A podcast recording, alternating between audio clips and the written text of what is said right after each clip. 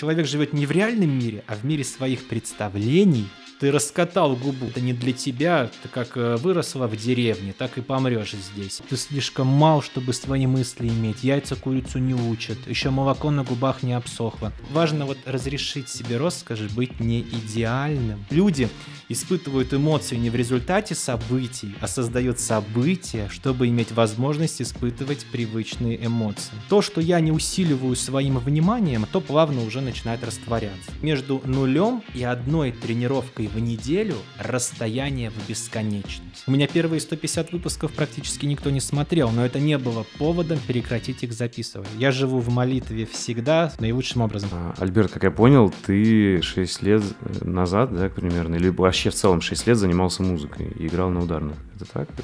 Николай, приветствую. Значит да. так. Я всю жизнь мечтал играть на барабанах. Ага. Я помню, приходил после школы, брал в руки ручки, и включал музыку, которая мне нравилась тогда, и постукивал вместе с ней. Угу. И в 19 лет я позволил себе такую роскошь, наконец, барабанами начать заниматься. То есть обеспечил себя и временем, и деньгами, и примерно лет 6 регулярно практиковался в этом.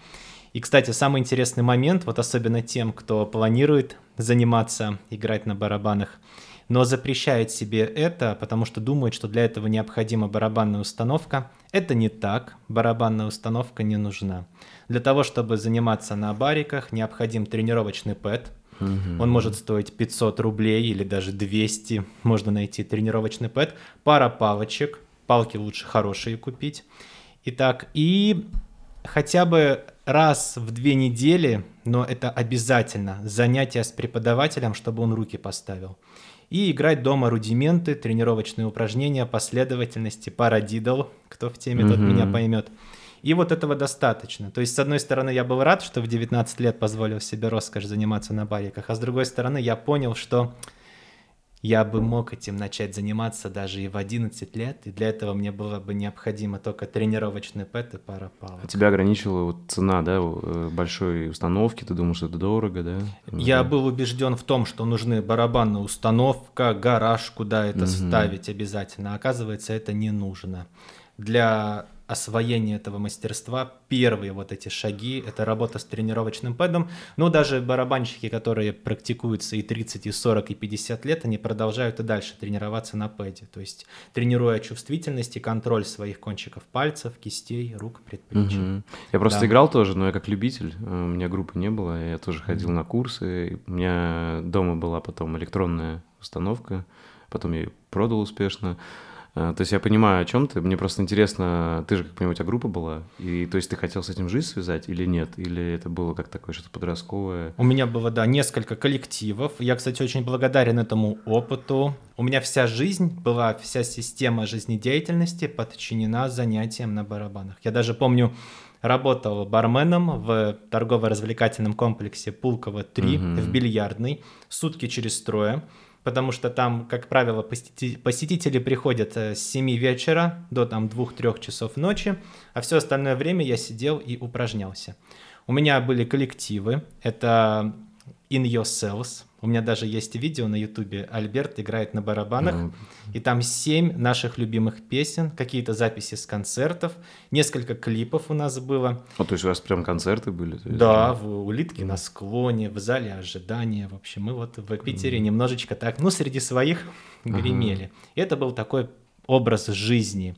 У меня было три, три коллектива, еще было несколько, было несколько репетиционных баз, где я был осью, то есть своя была репетиционная точка, например, было занятие там с двух до пяти с одним коллективом, потом с шести до девяти с другим коллективом. Mm-hmm. То есть ты был бенд-лидером, ты как бы собирал группы, или ты э, уже присоединялся к ребятам, к коллективам каким-то существующим? И лидером в том числе, но вот в коллективе In Your Cells там композитором, автором музыки и текстов песен является, являлся Евгений Веричев. А вот с технической точки зрения, вот организационной, так, мы репетируем здесь, так, собрались здесь, вот у нас репетиционная точка, это мы решали все совместно, но то, что у меня было несколько коллективов, это являлось как бы выгодным для всех. То есть, получается, мы арендовали репетиционный зал под себя. Там в этой теме есть возможность арендовать реп-точку по часам, вот на красном треугольнике много mm-hmm. таких, да более знакомый, наш родной красный треугольник. Либо можно вот оптом взять зал полностью и обеспечить его своими коллективами. Я вот обеспечивал наш собственный зал своими коллективами. Получается, почему ты решил завязать с музыкой? Это же интересная жизнь, интересный опыт. Ну вот есть некие такие циклы. Значит, э, благодаря занятиям на барабанах я понял, что такое товарищество с точки зрения взаимодействия с коллегами, с с друзьями. Мы до сих пор продолжаем общаться, и мы все немножко переросли. Мы mm-hmm. немножко все были звездами. И вот этот важный момент, что у нас завершение музыкальной деятельности, оно произошло органически. Словно вот настал момент, когда мы стали как плоды достаточно зрелые, чтобы соскочить с ветви дерева. И также здесь. И я и сейчас продолжаю это делать, играть на барабанах. Просто я это делаю речью, Mm-hmm. Я, например, mm-hmm. и сейчас продолжаю играть рудименты. Просто я могу это делать, например, пальцами или там руками. Mm-hmm. Право, левый, право, право, левый, право, левый, левый. Различные варианты парадидла. И в речи тоже. То есть это словно растворившись во мне достаточным образом, позволяет эволюционировать и продолжать жить жизнь дальше. Слушай, интересно, а получается, ты вообще глубоко изучал и, видимо, корни там э, ударных инструментов, в том плане, что если уходить куда-нибудь в корни, ну, есть же вот европейская школа, да, к чему мы пришли, и есть э, там африканские инструменты ударные, которые по-другому вообще играют. Ты это не изучал? Нет, то, что у них совершенно другие ритмы, могут быть пересека... пересекающиеся ритмы, которых в европейской музыке нету. Э, я просто к чему это, что раз ты э, решил внедрить в свою жизнь, может быть, ты это изучал как-то глубже, знаешь, что как философию какую-то, что ли, или это как э, вот, вот эту ритм, ритмику саму по себе. Я в этой теме был ага. серьезным. То есть я с самого начала приучал себя играть в метр, в метроном ага. обязательно, потому что ощущение времени является субъективным. А метроном у каждой песни есть свой темп. Например, там, допустим, песня, у нее темп 126 ударов в минуту четвертями. Тук, тук, ага. тук. Ощущение времени является субъективным. Можно выпить кофейка, например, перед реп- репетицией или перед концертом, и кажется все быстро. И наоборот. Поэтому я сразу приучал себя с метрономом. Я освоил нотную грамоту с точки зрения длительностей. У барабанщиков немножко другая нотная грамота, нежели, например, у пианистов. Допустим, там длительности имеет mm-hmm. важное значение. Я, хоть я в 19 лет начал этим заниматься, в метр играл, руки поставил, себе, значит, с тренером я занимался, с преподавателем. У меня было много преподавателей, у каждого я многому учился. Да, кстати, вот если человек думает, что можно заниматься на музыкальном инструменте без преподавателя, я вам хочу сказать, что с преподавателем это будет более эффективно. Руки нужно ставить. Потому что потом, например, выступая на концертах, я смотрел, как играют другие коллективы и видел такие руки-топоры деревянные. Угу. А это не то, что ну, руки должны вот... Угу вот подобно хлысту работать, словно это продолжение, а палочка это продолжение твоих пальцев, да, вот нежно звучать. У меня всегда ассоциация была как с танцем еще э, с удар, игрой на ударных. То есть ты как бы... Да. Э, ну, смотря, конечно, какие ритмы. Если латинские, то это вообще чистый танец. Да. Э. И, и, и вот здесь метр имеет важное значение, игра в метроном. Обязательно работа с преподавателем — это понимание нотной грамоты, чтобы читать длительность и стальная задница. Угу. Тренировки многочасовые. Минимум 3 часа в день. Выполнение упражнений. Почему я перестал заниматься барабанами? Потому что они требуют, они требуют все цело, все полностью себя отдать. Они говорят, если ты будешь сейчас лентяйничать, то я тебе отвечу с ссадинами на пальцах. Ну, серьезно, mm-hmm. когда... Это же, ну, там атака какая мощная. кровянистые мозоли, особенно в начале деятельности, это прям лучший друг любого барабанера. А, и поэтому плавно, когда я понял, что уже немножко перерос, и я не могу относиться к этому ремеслу и делу так как бы заодно, оно не, оно не терпит такого неуважения к себе. Я плавно, и участники моих коллективов тоже, мы плавно уже и переросли. Это был такой период 19-25. Понял. Слушай, а у тебя не было такого, знаешь, как... Э многие же вот... То, что я как раз одни из последних видео, когда готовился, смотрел, у тебя было про талант, и ты там рассуждаешь о таланте, и, соответственно, у тебя не было, знаешь, как какого-то разочарования в том плане, вот, допустим, ты в 19 лет думал, вот, что все, свяжешь свою карьеру с музыкой, ударился туда, а потом как будто, знаешь, подумал, а может быть, э, типа, я недостаточно талантливый, еще что-то. И вот это вот не влияло на то, что ты решил завязать? Или вот ты как-то, может, знаешь, начал, увидел, вот, допустим, вот эти люди полностью себя отдают, а вот у меня либо нет желания полностью отдать, либо нет таких вот э, там таланта, чтобы полностью посвятить этому жизнь. Как ты принимал решение, интересно? Вот здесь uh-huh. в таком вопросе кроется такая линейная логика или один, или два. Uh-huh. После этого следует это. А здесь немножко не так. Я с благодарностью завершил занятия на барабанах. Я научился дисциплине, что значит сидеть в, в состоянии выполняю упражнения, не замечая, как прошло уже три часа. И только желание сходить в туалет напоминает о течении времени, как играет в ушах метроном, и идет э, тренировка упражнений. Вот даже парадидл, сейчас я покажу, что это такое. Угу. Правый, левый, правый, правый, левый, правый, левый, левый. И угу. сидишь и играешь в темп. А на следующий день, благодаря вчерашним многочасовым тренировкам, есть чувство лучшего контроля. Потом, когда видишь со стороны записи на видео с концерта, например, 1 марта и с концерта 1 июля, и между ними примерно, получается, там 4 месяца, и видишь визуально эволюцию контроля рук и ощущения времени, это с нами на всю жизнь теперь. То есть нет такого, что человек чем-то занимаясь, перестав этим заниматься, что-то теряет. Мы в каждый момент времени используем абсолютно все, чему обучались за течение всей жизни. Поэтому это с благодарностью. Круто. А, мне интересно тогда, как ты пришел к тому, чем ты сейчас занимаешься? А, получается, у тебя, я понимаю, три э, вектора, да, направления. Стратегическое мышление, а, соответственно, разные речевые коммуникации, да, или как правильно сказать, э, э, все, что связано с коммуникациями, с общением, и третье с манипуляциями. Ну, это, наверное, входит э, в коммуникацию, да? Или немножко по-другому ты делишь свои экспертизы сейчас? Да, расскажу с удовольствием. Занявшись музыкой, я еще тогда был вакантным молодым человеком, да, в 19 угу. лет начал заниматься серьезно музыкой на репетиционной точке в очередной раз, когда мы вышли покурить с... Я сейчас не курю. В общем, э, девушка проходила рядом, я с ней познакомился, мы с ней начали встречаться, поженились, и вот у нас в сентябре 10 лет. Значит, э, с момента свадьбы, годовщина, 10 лет, в конце концов. И вот когда мы начали вместе уже жить, я, мне такая родилась идея как бы вот о том, что все-таки не будет лишним задуматься о том, какой будет моя жизнь лет через 5-10, что такое активы, как можно еще зарабатывать деньги, значит, я вот об этом стал потихонечку задумываться.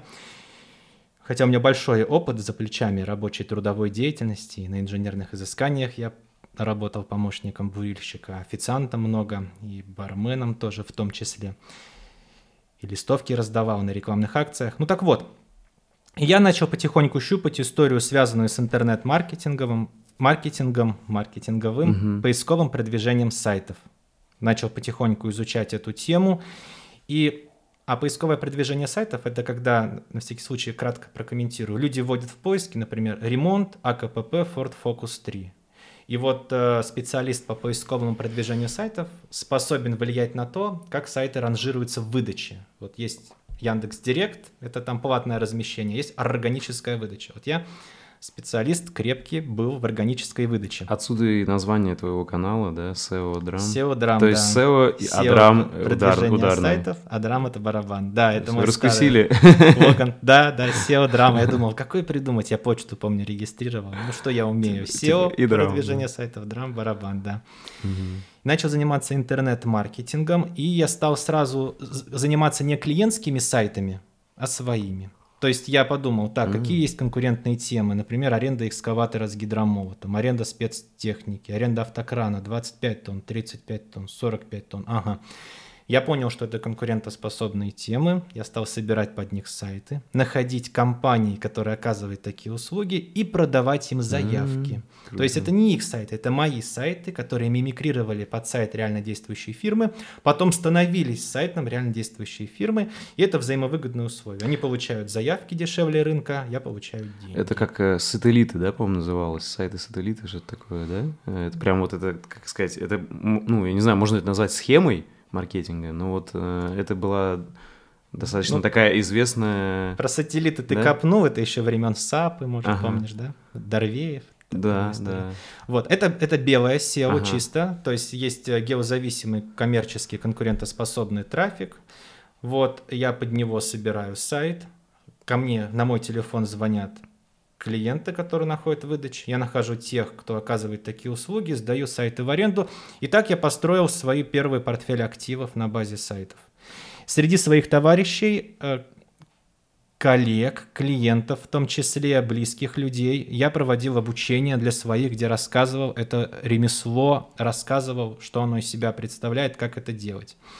Потому что бывало такое, что люди, не понимая в теме, платят каким-то подрядчикам серьезные деньги, а подрядчики разводят их на деньги даже не потому, что злой умысел, а потому что они в теме не разбираются. Да, знаете, что в теме поискового продвижения, вообще в лидогенерации, в создании клиентского потока должен быть компетентен прямо учредитель, соучредитель компании. Нельзя это делегировать никому под ключ. Нужно самому понимать в теме. Да, иначе эти... очень зависимым становишься. Ну, и очень теряешь зависим. контроль. Это абсолютно, да, да, да, да. Это важный момент. Ампутируется способность думать самому, а тут надо. И когда я начал заниматься интернет-маркетингом, да, построил портфель активов, стало мне интересно, а чем я хочу заниматься такое, чтобы для души, как бы вопрос, в общем, с бытовыми потребностями uh-huh, uh-huh. решил, с деньгами тоже. Я не я равнодушен к дорогим вещам. Мне, в принципе, чтобы жить хорошо, нет необходимости как-то производить впечатление дорогая. Я машину не вожу, кстати, там дорог... у меня была Шкода Октавия три года некоторое время. Я за три года проехал тысячу километров, понял, не мое. Даже имея собственный автомобиль, ездил на такси. Угу. По городу я на такси, в дальние поездки с водителем. А какой то вообще транспорт любишь? Там, не знаю, велосипед или что-то, нет? Нет, нет, я такой домосед. Угу. Ну вот, на самокате могу иногда до офиса доехать, у меня офис рядом с домом, угу. было такое как-то. И вот я начал проводить обучение по интернет-маркетингу среди своих товарищи. Это близкие люди мне были, я рассказывал, ребята, сейчас я вам расскажу, как mm-hmm. надо, значит. Мы у меня в офисе собирались, и я заметил, что на этих обучениях я 90% времени вообще не про техническую часть говорю. Я говорю, по технической части составить структуру сайтов, собрать ключевые слова, используя там Яндекс Wordstat, допустим, э, сделать внутреннюю оптимизацию страниц, вхождение ключевых слов. Ну, ты тоже из интернет-маркетинговой да, да, да, теме. Вхождение ключа в title, в ЧПУ, чтобы э, структура адресов страниц дублировала структуру сайта. Например, сайт.ру, дробь аренда, дробь техники, дробь экскаватор, дробь JCB, дробь там, с гидромолотом, допустим, mm-hmm. да, дублировала. Вхождение ключевого слова в заголовку, в первого, второго, третьего уровня в текст, релевантные страницы. Я про это вообще не говорил, я говорю, значит так, это здесь посмотрите, это здесь, это здесь, это здесь у меня есть, это здесь. А теперь давайте за жизнь по трем.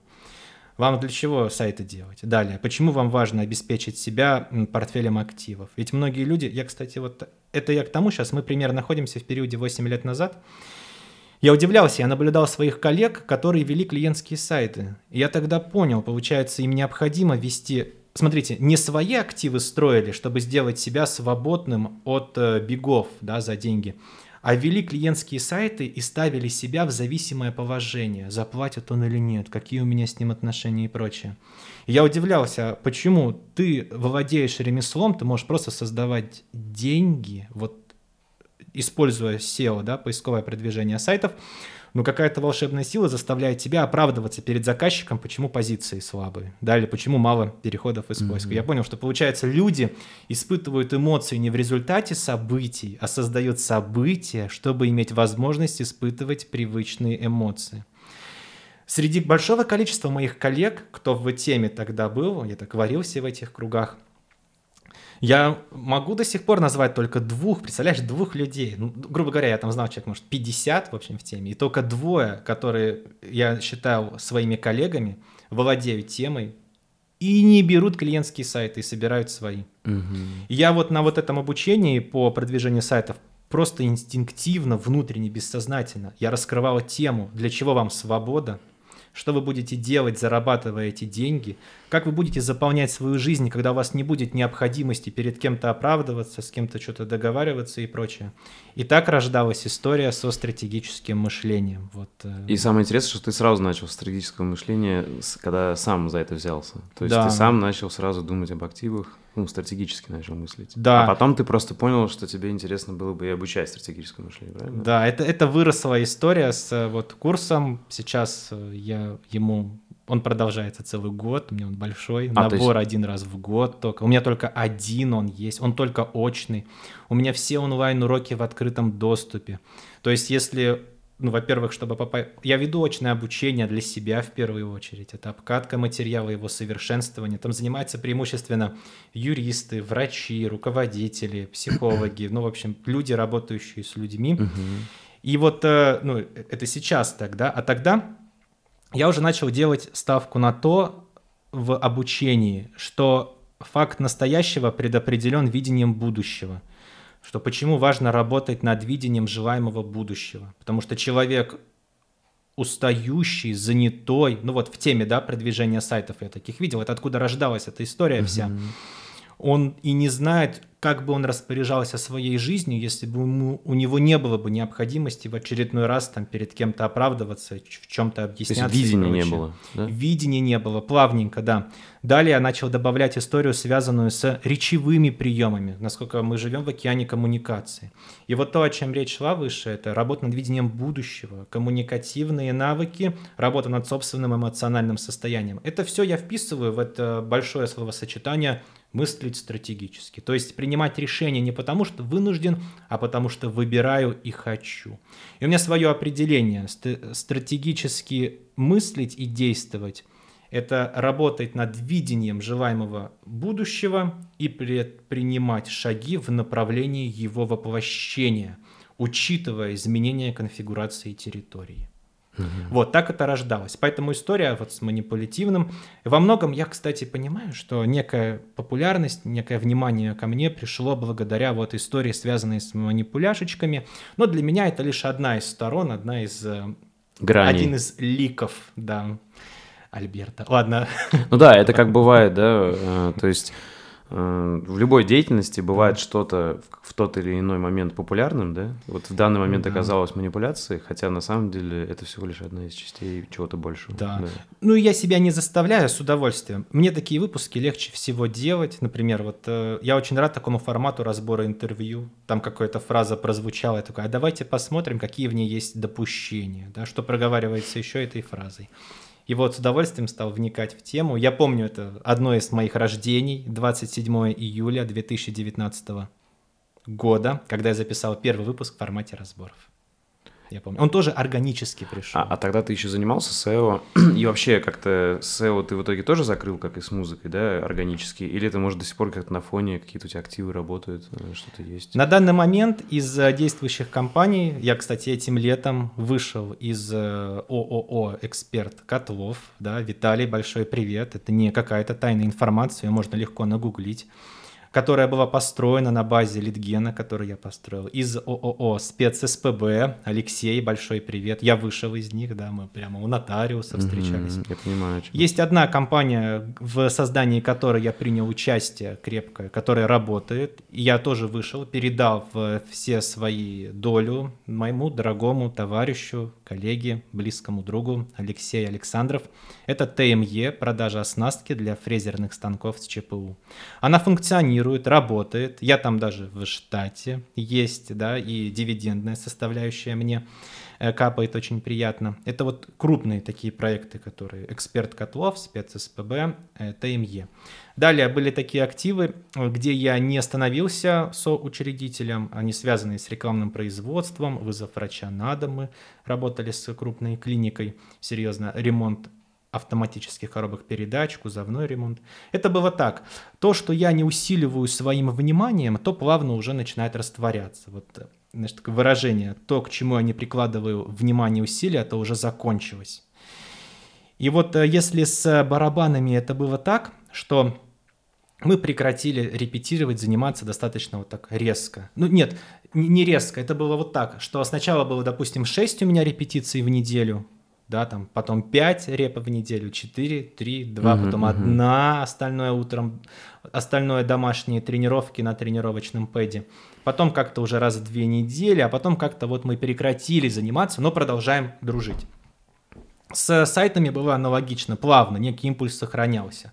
То есть был портфель активов, который приносил, давай, я цифру не буду говорить угу. здесь, x рублей в месяц, потом там 0,9 x, 0,8, 0,7, 0,6, потом так плавненько тут, тут, тут, угу. тут. Сейчас потихонечку есть, да, капает, но новые проекты в этой теме я не строю. То есть сейчас да. основная деятельность и фокус это именно на это, стратегическом мышлении, да, коммуникациях. Это образование, да, которое я провожу, я с компаниями провожу. Это вот э, история, связанная с обучением, то вот, что мне нравится. Кстати, а у меня, знаешь, такие флешбеки, я вот допускаю, ты же выступал на конференциях айтишных, правильно? На какие-то SEO и так далее. Было такое? Было такое, Просто я у меня даже что, делал. скорее всего, я мог даже ну, видеть твои выступления и да. пересекаться, потому что я очень активно ходил по этим конференциям. Да. У меня, помню, а помнишь такое место роста на Курлянской? Место на болотах. Вот что-то не было. Культовое место. А-а-а. Максим Никитинский. Большой привет. Александр Вольф. А вот э, конференции, которые, знаешь, Люди. делали ребята из Еламы, Довжиков. Вот, да. Я не помню название, но ты наверняка знаком с ними. Я тоже там. Знаком. Да. Я там И был больше наверняка. среди участников, не да? среди выступающих. То есть я такой был, у меня такой авторитетик, так сказать, среди своих. Да, ага. Среди своих. А вот на Курлянской вместе роста я проводил э, два больших мероприятия, где сам вот приводил людей, рассказывал, что к чему, как это изнутри Типа метапы, да, такие были? Да, и это было первое мое опыт публичного выступления. Я сейчас хочу поделиться угу. кратенько, что за неделю до него я волновался так, что прям с кровати не мог встать. Да? Вот как сейчас, да, как все набивается угу. опытом. Сейчас у меня вот 14 сентября был мой самый крупный сольный концерт в Кару Октябрь, там было где-то 1200 участников. Чисто угу. мое выступление, оно три часа шло. И это был обычный день, днем свои дела, утром свои, а вечером, как бы, между прочим, пойду-ка и выступлю. И вот как тогда, это, получается, примерно 9 лет назад, я прямо вот очень волновался, нервничал. И вот тот день, я считаю, началом публичной деятельности и публичных выступлений. Слушай, вот это очень интересно. Если тогда вот, э, вот этот вопрос как-то раскрыть немножко про публичные выступления – то да, можешь искать свой путь вот трансформации именно, потому что э, я вот из тех людей, знаешь, кому и в школе еще было стрессово э, выступать, выходить там, стихотворение рассказывать и так далее. И я когда выступал, и вообще, то есть у меня нету э, таких частых выступлений публичных, но если я публично выступаю, я всегда волнуюсь. А, при этом вот в видеоформате мне очень комфортно, я уже набил руку, хотя тоже, если вспомнить, знаешь, когда я, как я первые там видео свои снимал, волновался тоже, знаешь, заикался и так далее. То есть я понимаю, что точно можно руку набить, а, но вот с публичными у меня какое-то такое, знаешь, все равно ощущение, что это что-то дискомфортное для меня. И, то есть я могу это делать, но не очень-то хочется. Вот. А ты, как я понимаю, прошел путь от или тебе сразу всегда хотелось, это было интересно, типа, и ты шел за этим страхом, или тебе тоже сначала было очень некомфортно, не хотелось, но в итоге ты это полюбил, вот как? Хотелось, но было волнительно и страшно, и до сих пор бывает волнительно, особенно если это бывает у меня такие выступления на холодную аудиторию. Одно дело, когда аудитория своя, уже лояльно настроена. Mm-hmm. Вот если возьму коро, там людей случайных не было. Там, во-первых, Участники были набраны благодаря анонсам у меня в Телеграме. То есть я сделал известным, что будет такое выступление. И это праздник, mm-hmm. радости быть полезным там. Далее.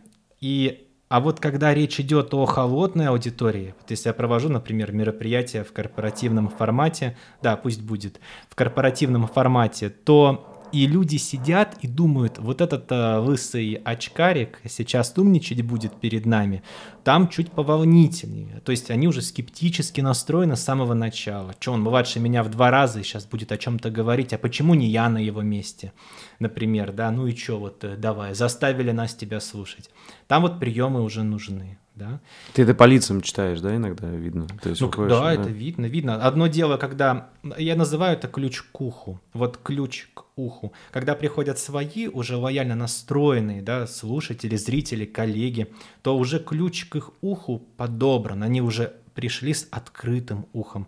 А когда это холодные люди, которые их заставили, может быть, а зачастую обучение в корпоративном формате, когда людей заставили, они должны, да, вот, такое тоже бывает. Тут ключ к их уху надо подобрать. Но это тоже вопрос приемов. У меня есть любо, любимый прием, тоже расскажу. Смотрите, важная тема. Я приглашаю зрителей чувствовать себя комфортно. У меня нет онлайн-курсов. И тоже почему, кстати, я себе запретил делать онлайн-курсы, тоже это важный момент. Ну, ты пробовал, пробовал, да? Или я немножко решил? пощупал эту тему, я попробовал это вот на просто один микрон э, кончика ноготка своего мизинца и понял, что это не созвучно со мной. Вообще, мне необходимо очное взаимодействие с людьми, воздухом с ними одним дышать, видеть, как они делают упражнения и прочее. Но я не считаю, что онлайн-курсы это плохо. Например, в э, твердых нишах онлайн-курсы уместны, но в мягких, как, Согласен. например, связанные с э, психологией, общением с другими людьми. Сам факт того, что люди сидят перед экраном, они совершенствуются в том, чтобы сидеть перед экраном во многом. И поэтому э, убрал эту историю. Ну и к тому же, чтобы онлайн-курсы продавать, это же необходимо актуализировать какие-то боли, а это уже нарушение этики. И я понял, что в данном случае нет, онлайн-курсы я не Буду развивать их. Да, мне бывает некоторые пальцем у виска крутят, ну с твоим-то потенциалом и весом, тебе там один раз шепнуть и все. Но, мои дорогие, деньги это очень плохой хозяин, но хороший слуга. Мне достаточно, и слава богу. Итак, а вот по поводу, да, и мой любимый прием в работе с холодными – это разрешить им не брать все. Я вас приветствую, у меня есть ряд интересных приемов, которые могут быть полезными с точки зрения вашего общения с вашими коллегами, сотрудниками, подчиненными. Мы с вами сегодня в течение дня посмотрим, разберем их, какие из них вам подойдут, какие нет, учитывая вашу специфику, индивидуальный почерк. И к завершению учебного дня вы сами решите, что из этого для себя взять. Я настаиваю, что не все будет с вами созвучно и полезно, но что-то одно вы возьмете. И здесь даже холодный человек, он думает, что ему разрешают не совсем согласиться. Ему разрешают не быть всем, что будет происходить довольным. Учитывают его специфику, индивидуальный стиль. И он тут немножко подрасслабляется. Не пытается ему впарить что-то. Не пытается продать. впарить, да. Mm. И вот этот прием, я считаю, для любого публичного спикера, особенно с холодной аудиторией, он снимает напряжение, да? Вот да, это? да. Я вам принес нечто ценное и полезное, что может вам пригодиться. Знаешь, такой интрига, интерес. Мы вместе посмотрим, насколько это созвучно с вами или нет, потому что, может быть, это вам не подойдет, может, подойдет что-то одно из этого. Это такая безопасность, да, и разрешение. И потом вы сами примете решение, что из этого в работу взять, а что нет, я поддержу в любом случае, да. Как вы на это смотрите? Будем начинать. И они же воспринимают меня не как там родителя строгого, mm-hmm. да, в силу своих переносов. Они сидят говорят, я стою сейчас, он родитель, мы дети, и надо вот ему препятствовать. А очень многие так выступают с такой позиции. Да, да и это важный момент. Вот это так и рождалась история, что человек вынужден работать с сопротивлением, когда он его сам создает. И вот здесь тоже важный момент – это не создавать сопротивление, чтобы не вынуждать себя с ним работать. И вот как я начал, mm-hmm. вот тоже с точки зрения публичного выступления. А как ты понял, что ты создавал напряжение раньше, вот это сопротивление? А, мне интересно, как ты со стороны на это на себя посмотрел. Например, убежденность в том, что люди должны обязательно взять все, о чем я говорю. Вот ты раньше ты так думал, да? Да. вот даже вот наше, например, интервью, да, так все мы через это проходим. Угу. Даже вот наше общение, да, это нормально, что дорогой зритель, смотрю на зрителя, угу. не совсем согласится. Это нормально, что даже я буду его иногда немножко бесить, да. И это нормально, что он будет думать, чем эти парни отличаются. Хорошо, что у одного очки есть на глазах. Хотя бы так можно их отличить, потому что обоих прическа филигранная разрешить ему испытывать его эмоции, просматривая вот это видео. Это нормально. Это получается не создавать. А если я должен быть, не создавать сопротивление, я должен быть идеальным, должен показать как надо, должен весь из себя вот это и вот это, вот это, это значит искушать другого себя, сопротивляться, ненавидеть. То есть можно сказать, что вот э, действительно корень вот этого напряжения, когда ты выступаешь, э, это вот э, завышенные требования к самому себе в плане вот этой идеальности, выступления. Угу. Вот можно сказать, что это корень, или это всего лишь один аспект из... Вот если вести метафору корня, я бы тогда два корня поставил, ага. да? чтобы у нас был корень в квадрате. Ага, ага. Первый важный момент – это, конечно, чувствовать себя подарком. Да? Если человек чувствует себя ничтожеством, то даже умея работать с сопротивлением, у него будет такое ощущение, как будто он обманывает людей. Вот, кстати, одна из причин, почему я, у меня нет онлайн-курсов и все уроки в открытом доступе, потому что я не могу так сиять, я, а, я по-особенному сияю на очных занятиях. Я вижу людей, я вижу mm-hmm. движение их бровей, запах их чувствую, как они э, вопросы задают, активно задействованы. А перед камерой я рад быть полезным, но это другая энергия. Ну так вот, и вот здесь важный момент первый, чувствовать себя подарком. Я подготовился, я много полезного принес. Это действительно пригодится, это применимо в жизни с практической точки зрения. Я даже вам немножко завидую, что вы скоро это узнаете, потренируетесь. Это внутреннее состояние подарка. Mm-hmm. Вот есть что-то ценное внутри меня, и я рад этим с вами поделиться. Это как первый компонент этого корня. Да? И второй важный момент – это разрешить другим взять столько, какой объем их тележечки. Мы бездонный колодец подарков, но нет необходимости заставлять каждого взять 10 литров. Может быть, кто-то придет с наперстком, а кто-то придет с большим, как ведром. вот метафора. А если кто-то придет с дрявым ведром и будет ругаться, плохой колодец, это не повод его закапывать. И вот также здесь это ощущение внутреннее состояние подарка, с одной стороны, и с другой стороны, это разрешить каждому взять столько, сколько комфортно ему взять, сколько взять он готов, не требуя от каждого восхищения в их глазах с собой. Да, это даже нормально, что если я кому-то не понравлюсь. Не бывает такое, что меня люди немножко ненавидят. Тоже нормально, бывает. Угу. Ну, что я могу поделать? Слушай, сейчас мне хочется сказать, знаешь, вот у меня, вот, допустим, сейчас сверлит сосед, да. для меня это неожиданность, и мне очень неприятно и неловко, что вот я позвал тебя, мы пишем подкаст, и он меня так поставляет, но от меня это не зависит, понимаешь, да? И вот у меня сразу Пусть чувство, сверлит.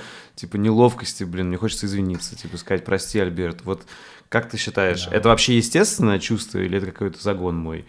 Э, ну, мне, мне кажется, это естественно, что, типа, прости, пожалуйста, я вот не продумал такую тему, да. Естественно, и не смог. Да.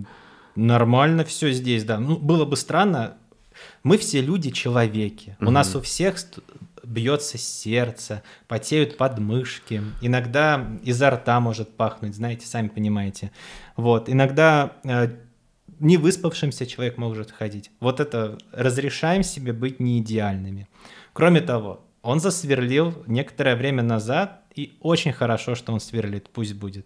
Это добавляет некий момент, да, вот э, нечто такое прекрасное здесь.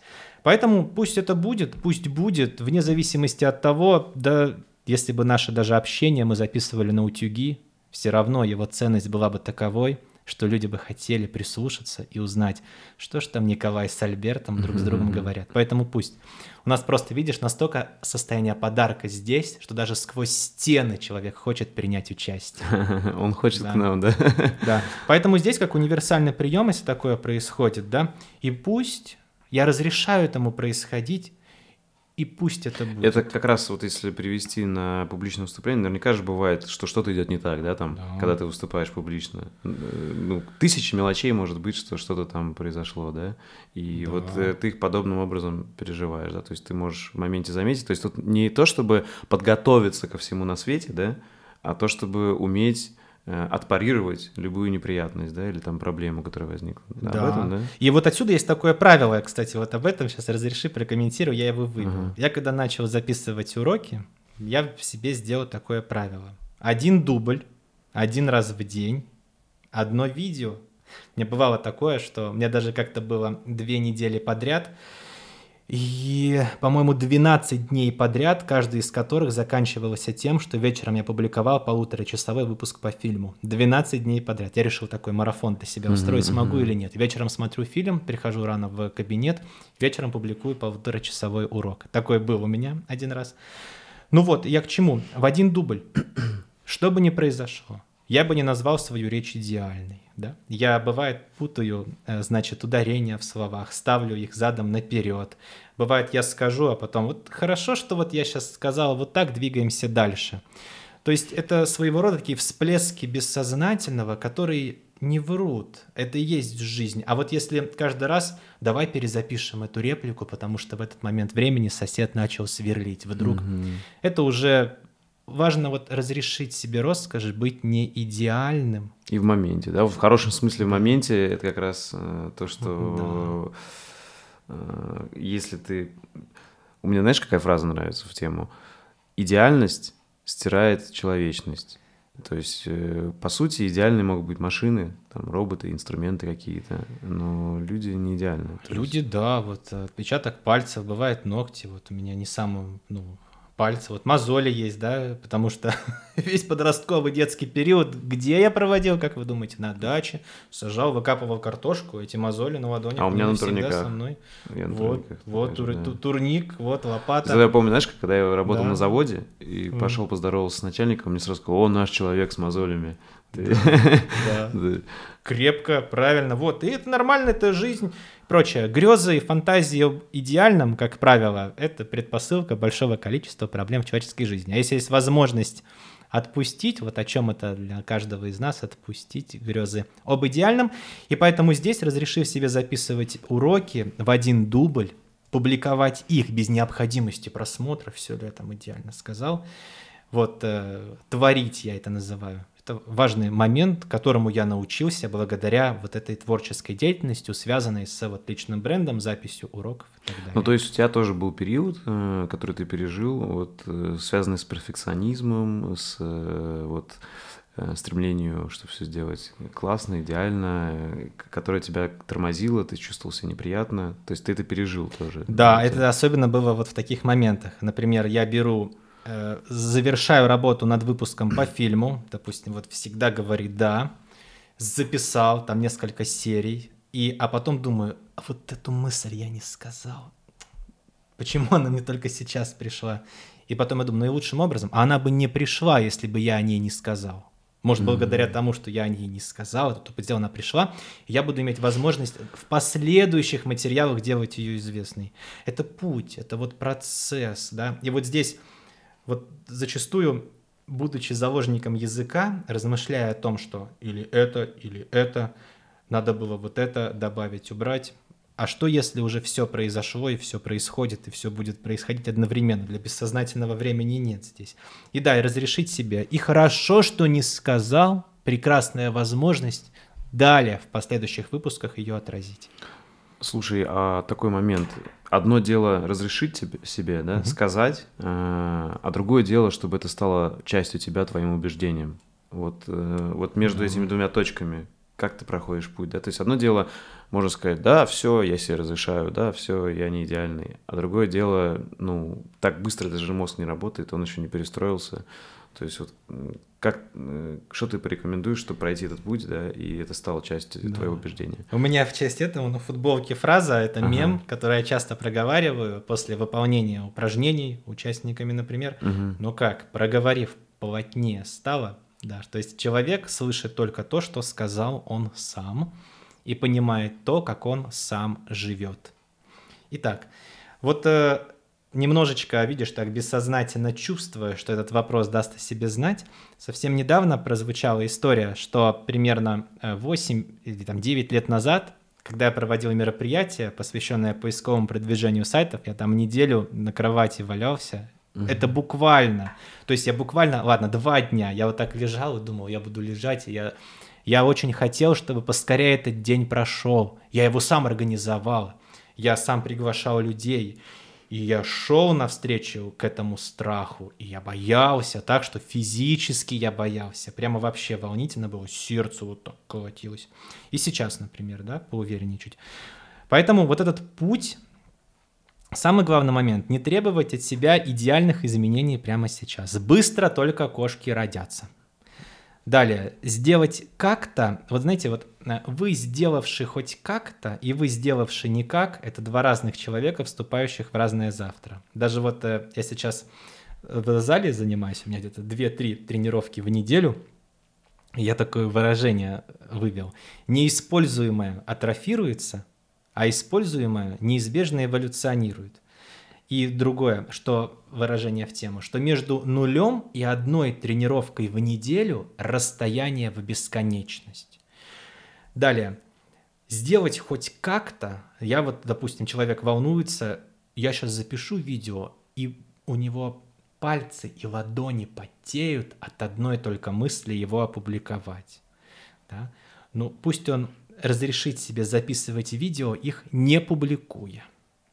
Записав 10, почувствует желание одно из них опубликовать. Пусть опубликует, но в доступе по ссылке. Опубликовав 10 в доступом по ссылке, одно в открытый.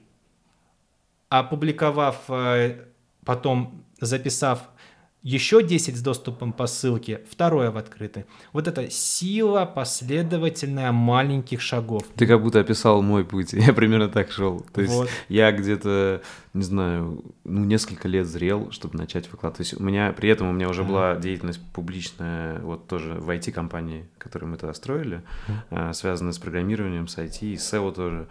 А, но вот я хотел что-то другое, совершенно не связанное с IT, и зрел долго. И вот я также, знаешь, сначала выкладывал, все закрытое. То есть у меня столько было видосов, какие-то даже до сих пор есть, там, если вниз перемотать, закрытые, которые я никому так и не показывал. Но вот действительно этот путь прошел, как ты сказал, э, похоже очень. Они вот так копятся, а накапливаемый потенциал, он не может не проявиться эффектом искры. Вот эта искорка, она и будет количество словно неизбежно в качество переходит. Оно переходит в качество, в более глубокое понимание. Поэтому здесь разрешить себе двигаться без резких шагов плавно.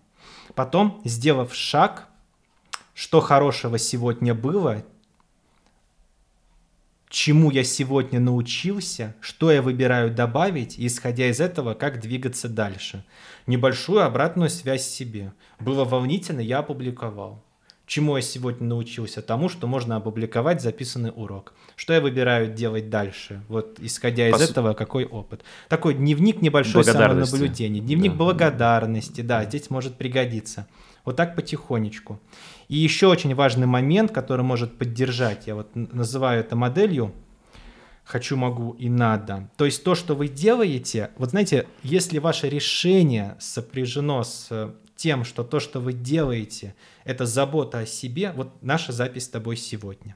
Я приехал, даже глазом не моргнул, мы согласовали, приехал, утром встал, поел, значит, и вот приехал. Является ли запись нашего с тобой интервью для меня заботой обо мне, о телесном компоненте? Да, я выспавшийся, мы недалеко друг от друга находимся, mm-hmm. я сытый, спокойно доехал, дошел, поднялся. Это забота обо мне. Мое тело говорит мне, я готова, забота обо мне. Что не было бы заботой о себе, если бы, например, я бы встал в 4 утра, с Апсаном приехал, допустим, к тебе, не выспавшийся, пришел и голодный, и вот заставлял бы себя улыбаться, что mm-hmm. мы вот записываем этот выпуск, все равно тело бы, оно бы ответило. Забота о себе – это важный момент. Второе, то, что вы делаете, является ли это созданием актива? То есть строите ли вы водопровод? Вот наше с тобой общение для меня – это актив. Во-первых, это тренировка речи, как инструмент, навык остается со мною. Далее, это записанный этот урок. Да? Я считаю, что у тебя очень увесистая. Я обращал внимание на твои уроки. Я помню, у тебя уроки, посвященные саморазвитию, развитию личности, э, ценным наблюдениям. То есть я вообще думал, что ты меня не приглашаешь так долго. Знаешь, некоторое время находимся в одном городе, тут соседи. Я честно, видишь, а мне не сразу алгоритмы тебя подсунули. Ну вот понимаете, да, да. то есть есть кто-то, кто вот, вот так, а я вот ждал, я уже, у меня уже была идея самому написать. Так Николай, приглашай, ну я уже собирался, ага. вот, и вот мы с тобой списались. Супер. То есть является ли то, что вы делаете, созданием актива? Это важный момент. То есть это строительство водопровода или вы носите голыми руками воду в ведрах? Да, водопровод, я свой пример привел, актив. Актив – это то, что работает с вами и на вас в то время, как вы занимаетесь другими делами. Ну и кроме того, да, третий момент – то, что вы делаете, созвучно ли с вашими ценностями. То, что я вот говорю здесь, сейчас, в этот момент времени, да и вообще, созвучно с моими ценностями. Будет смотреть этот выпуск мои мама или папа. Я не буду никак фильтровать базары, нет необходимости что-то по-другому давать. Я честен, и то, что я говорю, созвучно да, с моим внутренним состоянием и ценностями. Поэтому здесь три важных момента. Первый.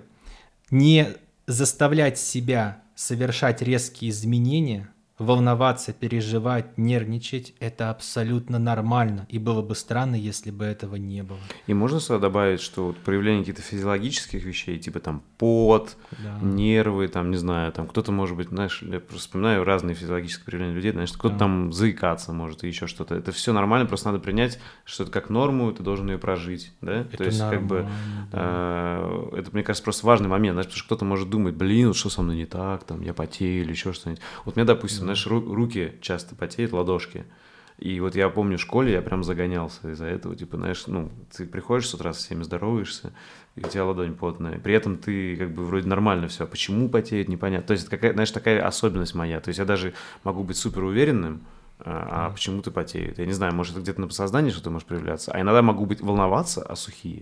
То есть я так и не понял, почему. Это вот какое-то такое проявление физиологическое. Да. А, а, а может вообще таким образом ты одариваешь жизнью людей, с которыми здороваешься. Да? Ага. Это сильная сторона. Я вообще краснел, как помидор, каждый раз выступая у доски. Угу. Да и сейчас зачастую краснею, потому что Да, вот красивый... кто-то краснеет, разные проявления Знаете, у людей. Да. Ну завидуйте молча, краснею, да, вообще. Вот, это, это нормально. Считать это нормальным. Все, что я могу называть нормальным, уже не имеет надо мной власти. Я спокойно пребываю с этим лицом к лицу. Далее, второй момент, да, дневник самонаблюдений. Какие ситуации сегодня происходили, что в них было хорошего, чему я научился, что выбираю учесть дальше. И третий важный момент те решения, которые вы принимаете, это забота о себе, о телесном компоненте, это строительство актива, то, что вас развивает и может работать на вас и далее без даже вашего активного участия. И это созвучно вашим ценностям. Да, то есть то, что вы делаете, вы бы это делали, даже если бы сегодня, уж извините, лютану, был последний день вашей жизни – я бы записал этот выпуск с тобой. Вот серьезно. То, что я говорю, это классный рупор, интересная площадка, проговорить то, что со мной созвучно. Отлично. И пусть дальше в эфирах трансляции космосов и галактик это звучит наилучшим образом. И тогда здесь, где здесь сомнение место? Я разрешаю себе чувствовать мои эмоции, чувства, все нормально, не требовать себя скорейших изменений, реактивных, молниеносных. Веду дневник самонаблюдений и замечаю свою эволюцию. Это вот я об этом говорил чуть выше наблюдая на видео свою игру на бариках в разные периоды времени, замечаете эволюцию, радуетесь, супер здорово. И третий момент – это забота о вас, строительство актива и укрепление ваших ценностей. Угу. Вот эти бы места я бы пригласил обратить на них внимание. А о чем это для вас? Угу. И мне, знаешь, мне всегда интересно копнуть э, в глубину, и когда я готовился, э, ты на одном из подкастов говорил, что тебе всегда была интересна сфера вот мудрствования, философствования и так далее. Mm. И мне интересно, э, что стоит, какой фундамент, какие философии, какие, может, направления философии тебе близки. Э, потому что видно, что сквозь всю твою деятельность сквозит какие-то именно э, ну, философские мысли, какие-то наверняка твои, какие-то, возможно, ты где-то слышал, да, или из какой-то философской практики принял. Плюс, э, я не знаю, связано это или нет, но даже у тебя книги вот оформлены так по-восточному, то есть мне как-то сразу ассоциация ну, вот с драконом, да, который в круг себя замыкает, кусает себя за хвост, да, или как правильно сказать. То есть вот вообще mm-hmm. тебе какие-то азиатские э, азиатская культура, азиатская философия какая-то, а может не азиатская, может это просто вот какая-то отсылка. Вот, ну, расскажи мне, интересно. Расскажу с удовольствием, пометки сделал. Когда э, я учился в седьмом классе, я наткнулся на книгу. Я с тех времен ее не перечитывал, но она произвела на меня большое впечатление. Марк Твен, номер 44, «Таинственный незнакомец». Все, что сейчас я о ней скажу, об этой книге, это мои впечатления тогда, когда мне было, получается, там, 12 лет в седьмом классе. Сколько? 13, да, 14, да, все правильно. 12 лет мне исполнилось 6 сентября в седьмом классе. Ну так вот, И вот эту идею я извлек оттуда, что человек живет не в реальном мире, а в мире своих представлений. А это немного книга, она мистически фэнтезийная. Мне так это понравилось, что я ее даже... Ну, я честно скажу, я не читал много книг. У меня 9 классов с точки зрения школьного образования. Я сейчас скажу, это может прозвучать удивительно, вдруг, а, а может быть некоторые подумают, ну это понятно, всегда и было видно. Я не читал «Война и мир», «Преступление и наказание». Школьная программа прошла мимо меня. Завершив 9 классов, я начал учиться в техническом колледже управления и коммерции после 9 класса. Всем привет. Ну так вот, где у нас, извините, в общем, э, литература была немножечко ну что требовать от этих студентов колледжа, mm-hmm. в общем. И я не делал домашние задания с тех пор, в общем, обучаясь в колледже. И вот литература, она прошла мимо меня. Школьная, имею в виду. Но на меня очень произвело большое впечатление это Аноре де Бальзак. Если я ударение неправильно поставил, пожалуйста, на меня сильно не ругайтесь. Госпожа Ут... Бавари? Или... Утраченные иллюзии, а, блеск, нищета, куртизанок. Вот эта трилогия. А первая я не помню, как в этой трилогии первая книга называется, вторая «Утраченная иллюзия», третья «Блеск нищета куртизанок». Произвела впечатление. И Терри Гудкайнд «Правила волшебника». И вот там тоже вот эта мысль, что люди глупы, первое правило волшебника, это не то, что, знаете, люди глупы, а тут умные. Я тоже человек, и я тоже глуп, извините. И они верят в то, во что хотят верить. То есть, если мы видим перед собой человека, то перед нами, с одной стороны, его физическое тело, а с другой стороны, его внимание, да, его мир, его представлений. И вот то, что человек живет не в реальном мире, а в мире своих представлений, у меня вот эта идея, она генеральная линия, и получается, работая над своими представлениями, я влияю на то, как мой реальный мир разворачивается это как семечко в меня на плодородную почву посеяно стало развиваться дальше. И можно сказать, что вот из э, литературы дальше я уже, знаете, не читатель, я писатель. Mm-hmm. я стал уже изнутри ее создавать, подключившись к космосу. Я не могу сказать, что я там привержен какому-то учению философской школе, хотя иногда в комментариях кто-то может написать, ну, это чисто вот стоицизм, Альберт популяризирует, это здорово. Я не изучал Синеку, в общем, там, письма Луцилию, я знаю названия этих произведений. И даже вот э, я большой любитель э, игр, в которые играют люди. Но здесь, но он у меня свой, да, у меня свой. Я вот не, знаете, вот есть выдающиеся мыслители, вокруг которых потом построена индустрия. У меня э, внутреннее есть отторжение от индустрии, как вот э, школа там транзактного анализа построена вокруг Эрика Берна. Я большой любитель работы Эрика Берна. Как э, школа эриксоновской терапии построена вокруг Милтона Эриксона. Я большой любитель Милтона Эриксона. Но держусь в стороне от школ индустрии вокруг них построенной. Была mm-hmm. даже такая история. У меня была в плане есть семинары, записанные в последние годы Милтона Эриксона, которых я, в общем, нашел. И я пишу в официальное представительство, могу ли я взять на себя перевод и озвучку этих семинаров для публикации у себя на канале, чтобы таким образом популяризировать деятельность, идеи мысли могут быть полезны для широкой общественности. Мне ответили, извините, пожалуйста, нет, у нас авторские права, и здесь необходимо согласовывать оплату и прочее. Я думаю, Милтон Эриксон в ответ на это бы пальцем у виска покрутил. И вот поэтому здесь Э, я, бывает, вот изучаю, значит, э, некоторых э, ученых работы, ну вот, например, учение условных рефлексов, да, нашего великого.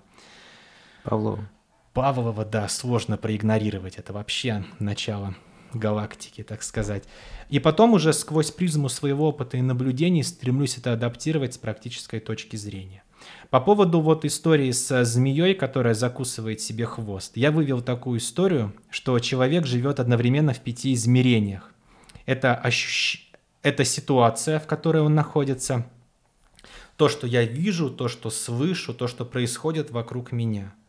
Это ощущения, которые он испытывает физически, телесно, чувствует их в теле, например. Да, вот я чувствую, как стул касается углом своим моего левого бедра, напоминая мне о том, что расслабляться здесь не стоит. Ладно, я шучу. Ну, просто чувство, есть такие ощущения, порядок.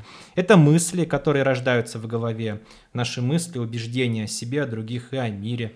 Это эмоции, да, которые мы тоже чувствуем, но отличие ощущения от эмоций в том, что вот тепло на ладонях – это ощущение, а радость от того, что и волнение записываем этот выпуск, это эмоция. Угу. И это действие, которое человек совершает, чтобы запускать этот цикл. То есть вот, если вот змея, представьте, закусившая хвост, для меня она олицетворяет вот этот круг событий, в которых человек находится, ощущения испытывает физические, мысли у него в голове, эмоции и действия, которые он выполняет, чтобы создавать ну, то есть, по сути, так... действие рождает эмоции. Такие же события. И наоборот. Да, и вот для меня это метафора на книгах, это разжать этот хвост, осознать, вот, например, да, человек находится в событии, что девушка бросила, ощущение mm тяжести в груди, мысли все бабы дуры, эмоция грусть и действия такие, что «а почему ты мне не перезваниваешь?» Для того, чтобы иметь возможность оказаться в такой ситуации, где он брошен, например, mm-hmm. да, как пример. И для меня вот эта змея, закусившая хвост, это метафора Уробору. Чтобы выйти из этого круга Ос- Сначала да. осознать, да, для привнесения изменений в жизни необходимо осознавать, от чего я выбираю отказаться, первое. Второе, понимать, что я выбираю пригласить в жизнь вместо этого. И третье, это выполнение шагов в этом направлении. И поэтому я решил, вообще не я решил, издательство само придумало идею. У меня есть три книги сам издата и три книги с Бомбора Эксмок, с крупным, крупнейшим mm-hmm. издательством. Да, про книги, кстати, тоже. Это... Я книги, знаете, как пишу? Превращение видеоуроков в текст текста становится книгой. Mm-hmm. То есть я вот так вот не сижу. Ну так вот, это я, я люблю записывать уроки, готовиться к ним. И получается, это олицетворяет у меня не какое-то а, учение, нет, нет, у меня учение, я его, знаете, как для меня место молитвы – это место, где я нахожусь сейчас. Не нужен никто и ничего больше, кроме того, что вы из себя представляете там, где вы находитесь сейчас. И вот это, поэтому я выбрал, издательство выбрало змею эту. Я mm-hmm. говорю, ну придумайте что-нибудь для обложки. Ну, давайте вот так. Я подумал, ну идеально, молодцы, mm-hmm. я, mm-hmm. я в потоке, так сказать, разрешаю такую идею. Потом я подумал, так это же как раз вот моя модель, SOMED, она называется SOMED, да, то есть человек живет одновременно в пяти измерениях, и она вот олицетворяет это. Поэтому к твоему вопросу, тягу быть местным мудрецом испытывал всегда – Номер 44 «Таинственный незнакомец», серия книг Терри Гудкайнда «Правила волшебника» и Бальзак «Утраченные иллюзии, блеск и нищета куртизанок» произвели на меня в детстве впечатление. Впечатление произвели и родили такую мысль, что человек живет не в реальном мире, а в мире своих представлений. И то, как живут люди моего окружения, там, родители, родственники, это не значит, что жизнь такова. Это лишь мир их представлений, да, и может быть и по-другому, и иначе. И это не значит, что это плохо, есть так, может быть по-другому, иначе мир представлений. Мне стало интересно работать над этими представлениями. Кроме того, все-таки, да, с точки зрения сценария жизни, я хочу отметить, что мои старшие брат и сестра оба врачи. Mm-hmm. Есть такая семейная тяга к помогающим профессиям. Но я же в детстве понял, что я не осилю. Я видел, как моя сестра ночами изучает наизусть книгу по гистологии, чтобы сдать экзамен. Меня сестра выдающийся врач, э, дерматолог да, в Кировском КВД, а брат у меня реабилитолог. Вот, военно-медицинскую академию закончил. Mm-hmm. И я, ну, я в детстве понял, что нет, я ну, я не осилю, но вот эта тяга, помогающая профессии, работы с людьми, она вот взяла надо мной вверх. Как я закончил, ну, с экономическое образование, потом психологическое переподготовку прошел. Ну, сейчас твой фокус именно на всем, что связано с психологией и, да, с обучением педагогикой, можно так сказать, да? Да, ну, ну, я работаю с, так сказать, здоровыми людьми, как правило, с руководителями. То есть э, я не лечу людей, я не произвожу там терапевтических интервенций, я не занимаюсь личной терапией. Мне и с такими запросами ко мне обращаются. Я говорю, благодарю вас за обращение, я не смогу быть здесь полезным. Мне нравится в индивидуальном формате, иногда практикую, готовлю людей к интервью, к публичным выступлениям, к речевым приемам интересным, к противодействию крючкам. Это вот мне очень нравится вот эта тема. Ну, я достиг такого уровня, и я очень рад этому, что я могу выбирать, с кем работать, с кем нет, нет необходимости, я, обратитесь ко мне только, пожалуйста. Mm-hmm. Да. А вот э, по вот главной теме, как э, стратегическое мышление здесь, это работа над видением будущего, постановка целей, обучение коммуникативным навыкам, работа с сопротивлением, понимание ключевых компетенций, упаковка своей деятельности. Это вот мне очень нравится. То есть угу. я не лечу людей. У меня изначально пресуппозиция, что я работаю с людьми красивыми, успешными, умными, угу. прекрасными. Многие говорят, ну легко с ними работать. Я говорю, да, не ищу себе сложных путей, спасибо. А ты сказал, что многого не читал, да, и многие да. философские направления не изучал. А как вообще относишься к... Ну, то есть у тебя это осознанный выбор? Ты хочешь себя оградить от ну, каких-то других мыслей, знаний? Или все-таки ты допускаешь, что да, я хочу, и у тебя есть там планы что-то изучить, что-то прочитать, углубиться, потому что, как ни крути, человечество, да, стоит во многом на плечах каких-то гигантов, да, и если даже ты не обязан принимать какие-то новые идеи, их мысли, но изучить, а, может быть, это обогатит, да, еще больше тебя. Скорее всего, обогатит. Да. Ты как, как ты вообще к этому относишься? -то? Или, может быть, ты вот специально выбрал такой путь, а нет, я не хочу засорять там голову чужими мыслями, я хочу вот как ты, вот как ты говоришь, изнутри или из космоса. Как ты вот к этому относишься? Или ты, нет, открыт и хочешь Открыт, изучаю. Сейчас ага. меня интересует такая модальность и направление психологии, как схемотерапии. Вот, сейчас я ее изучаю. А что такое, я не слышал. Схемотерапия э, — это ну, так, модальность психотерапевтического подхода, где есть базовые, значит, э, моменты, связанные с тем, что у человека есть эмоциональные потребности, вот, да, это близко нам. Э, в случае того, что если они не удовлетворялись в детстве, например, да, либо удовлетворялись как-то чрезмерно и прочее, у него э, формируются как защитные реакции, схемы, да, например, как э, угождение, да, всем остальным, там, эмоциональные депривации, и прочее. Депривация, это что такое? Да, ну, это... как запрет испытывать а, эмоции. А, угу, ну, угу. конечно, специалисты по данному направлению гораздо лучше меня поддерживают диалог. Это я так присматриваюсь. И так вижу, что эта модальность мне близка. Да, в результате этого внутренние эти схемы, выпаянные у человека в голове, отражаются поведенчески в режимах, да, в которых он функционирует. Да, например, там критикующего родителя, там они по-другому немного называются. Это я к чему сейчас тему э, э, затронул? Что так или иначе я краем глаза изучаю, какие еще есть модальности из школы, и вот если я чувствую желание, это близко ко мне, вот как в примере со схемотерапией, то рождается интерес глубже в нее погрузиться. То есть я недавно о ней узнал, и вот это как пример я к тому, что я не считаю, что я тут э, самый, грубо говоря, умный, все знание должно рождаться изнутри, а все достижения человечества не имеют никакого значения.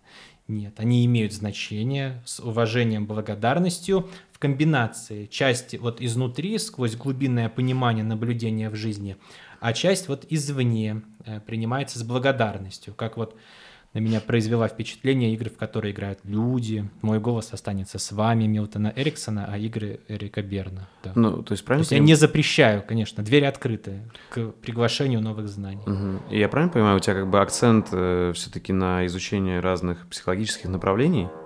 А, но при этом ты упомянул две вещи важные. Художественную литературу, вот, которая повлияла, и философию ты упомянул, что э, вот стоицизма, и что особо ты не изучал, ну, ты знаешь. А, вот у меня какая, э, какие мысли сейчас по поводу всего этого? А, что психология, философия и художественная литература, потому что во многом это, если хорошая художественная литература, то это наблюдение о жизни, и хороший э, писатель — это как бы вот такой художник, который описывает какие-то наблюдения из жизни грамотно и точно бьет в цель. И вот для меня вот эти вот, это как три столпа, знаешь, то есть они дополняют друг друга, это разные грани. И литература художественная, э, и психология, соответственно, литература профессиональная, и философия. И вот вместе они как бы в симбиозе больше объем э, понимания и жизни, и людей рождают. Э, вот у меня так сейчас. Э, ты согласен с этим или нет? Да, Интересно, созвучно. Да? Я бы еще, знаешь, сюда добавил биологию и физиологию. Ага. Потому что мы существа живые, да. млекопитающие. Да, человек существо биопсихосоциальное. Угу. Даже, кстати, можно сказать здесь, человек существо биопсихо социодуховное. Давай так, да? И, конечно, на то, что из себя человек представляет, оказывает влияние генетический компонент, да, процессы пищеварения, обмен веществ. Например, на мое состояние сильно влияют приемы пищи, физическая активность, да, вот физиологический компонент крайне важно. Далее это вот психология, да, это убеждения наши, наше восприятие, убеждения о себе, о других и о мире, то, что мы замечаем, подтверждение, каким убеждениям находим, из какого мира мы вышли, из какого детства, да, оно уже у всех разное было, да, сложно найти людей с одинаковым детством, mm-hmm. вернее, невозможно. Это тоже откладывает отпечаток на восприятие. Вот социальный компонент, который зачастую может быть отражен в и художественной литературе, да. Человек, читая текст, он растворяется в нем, и действующие лица произведения становятся хоть неодушевленными на бумаге, но восприятие бессознательного одушевленными в его жизни. И духовный компонент, да, вот здесь как философия в данном случае, это значение жизни, смысл ее, вклад, который человек оставляет, да такая внутренняя мотивация продолжать создавать, жить, радоваться. А вдруг. было ли да, тебе четыре измерения. Было да. ли тебе интересно религии еще изучать, там разные э, и какие-то их учения или, или нет, не было интересно?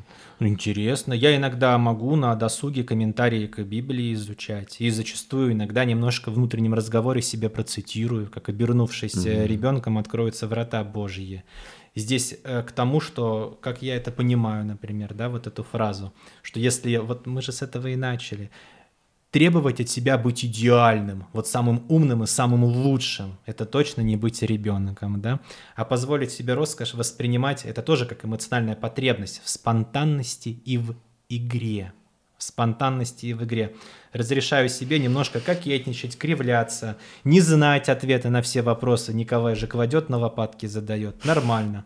И таким образом эти врата в это состояние, они открываются нежным образом.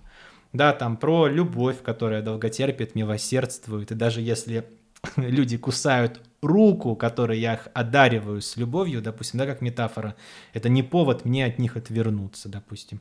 Тоже не назову себя экспертом, но какие-то смыслы вот тоже размышлял. Бедные беднеют, богатые богатеют, да, что... По сути, это из Библии. Что, это... во что человек смотрит, тем он и становится. Да? Если у вас есть посох, я вам его дам. Если нет, то заберу. Вы можете получить только то, что уже есть в вашей жизни, а чего нет, вы этого даже не заметите. И отсюда человек может захотеть только то, для достижения чего у него есть все необходимое. То есть вот э, это интересно, обращаю внимание и созвучно. Угу. Какие-то смыслы из этого тоже извлечь, да? Даже притчу сейчас вспомнил, что проси все, что хочешь, я дам тебе все, но твоему соседу в два раза больше. Выколи мне глаз. Да, это про то, что зависть mm это страшная сила, работать с которой крайне важно. И что значит для меня разрешить самому себе быть успешным, счастливым и прекрасным, и другим еще более прекраснее и счастливее, чем я, не чувствуя себя при этом ущербно. Кстати, если вот мы зависть затронули, у тебя был какой-то период, когда ты это прорабатывал в себе? Допустим, вот на YouTube, мне кажется, это вообще в соцсетях э, для человека творческого, творческого автора какого-то, это одна из проблем, которая э, точно возникает, либо ты ее проживаешь, либо ты живешь с ней. В том плане, что, допустим, Э, у кого-то канал быстрее растет, у кого-то больше просмотров, да, там, или там подписчиков и так далее. И так или иначе склоняют э, соцсети сравнивать себя с другими. Э, по сути, это и есть зависть, сравнение с другими в чем-то, если это негативное сравнение. Э, вот ты это проживал, как ты перерабатывал себе, да. или, может, сейчас еще проживаешь иногда? Я сейчас расскажу. Зависть вообще древняя такой механизм. В чем опасность? Что вот есть даже такие исследования этнографические, так сказать, когда есть стойкое убеждение, что если у меня дерево дает два плода за лето, грубо говоря, а у соседа четыре плода за лето, то не потому, что он лучше за ним ухаживает, а потому, что он у меня украл. Mm-hmm. Если я так себе мужчина, а этот мужчина красивый, умный, не потому, что он за собой ухаживает и прочее, а потому, что он у меня отнял. Mm-hmm. Если я женщина, на которую внимание никто не обращает, а эта красавица ходит и приглашает не отрывать от нее взгляда, она у меня забрала. Вот это корень зависти, то, что если у человека что-то лучше и больше, чем у меня, не потому, что он работает лучше и что-то делает, а потому что он у меня отнял, забрал. И очень важно осознавать предпосылки этой зависти. Это древнее, древнее магическое, можно сказать, мышление. И до сих пор некоторые племена, и даже не племена, что, а давайте тоже это из, есть, есть даже книга, посвященная зависти, название я не скажу, сейчас не вспомню, но я ее изучал mm-hmm. с большим впечатлением. И если ввести в Ютубе страх перед успехом, чем обусловлен, Это что связано с завистью, да? Да, что, грубо говоря, ученые говорят э, сельскому специалисту, давай мы тебе привезем удобрения, научим тебя вспахивать почву, и ты будешь зарабатывать, и ты будешь с одного гектара собирать в три раза больше урожая. Грубо говоря, он говорит, нет, если это я начну делать, то меня заклюют мои соседи. Они будут думать, что у меня больше урожая не потому, что у меня технологии более совершенные, а потому что это я у них забрал. Вот это корень этого древнего страшного чувства. Далее. Здесь было, конечно, было. Столько просмотров. Кто эту дичь смотрит? У меня же гораздо ценнее, интересней и имеет отношение к жизни. Какой... Это нормально. Мы все угу. через это проходим такая медная труба, так сказать, через которую проползти реально, реально. И здесь я вывел его для себя, вывел. Мне достаточно, то, что у меня есть, мне достаточно. И все работают на всех. Каждый человек принимает вклад в благополучие каждого человека. Так это или не так на самом деле? Да не так наверняка. Но я разрешил себе считать, что каждый вносит вклад в жизнь благополучия каждого на планете, даже если это кажется, что не так. Конечно, здесь можно возразить, и наверняка в комментариях, дурак, что ли, поехавший. Ну, конечно, это сильнейшее когнитивное искажение, здесь есть и генерализация, каждый неопределенные глаголы вносит вклад какой-то, номинализации, что за вклад, о чем идет речь, конечно. Но я выбираю в это верить. И я вот понял, что даже если я вижу, например, вот, да, вот это, это моя работа с моей завистью, что у другого человека больше просмотров, там, подписчиков и прочее, и прочее, хотя яйца выеденного материала не стоит, то думать о том, что яйца выеденного материала не стоит, то, что меня подразъедает. Это изнутри. обесценивание. А, да, обесценивание. А то, что это, в этом есть ценность, в этом есть своя аудитория, я могу чему-то здесь учиться, это какой-то важный момент, и у него хорошо не потому, что он у меня забрал, у него хорошо, потому что есть какие-то моменты, которые я могу сделать выводы для себя. Это плавно, так сказать, видоизменяется и трансформируется. Я ловил себя на зависти, особенно, ну, даже не сейчас, а вот раньше, когда видел, когда кто-то более успешен, чем я в поле публичного спикерства, в работе с людьми, хотя понимал, что речь изобилует негативными внушениями, эксплуатацией там, кнопок уязвимости людей, создание искусственного дефицита и манипуляциями. И я думал, так, получается. Получается, мой гнев, его предпосылка была вот в зависти, почему у него есть, а у меня нет. И у него может быть, я разрешаю, и такой почерк есть, и это плавно, спокойно превращается в принятие себя, своего пути. Угу. Мне хватит, мне достаточно.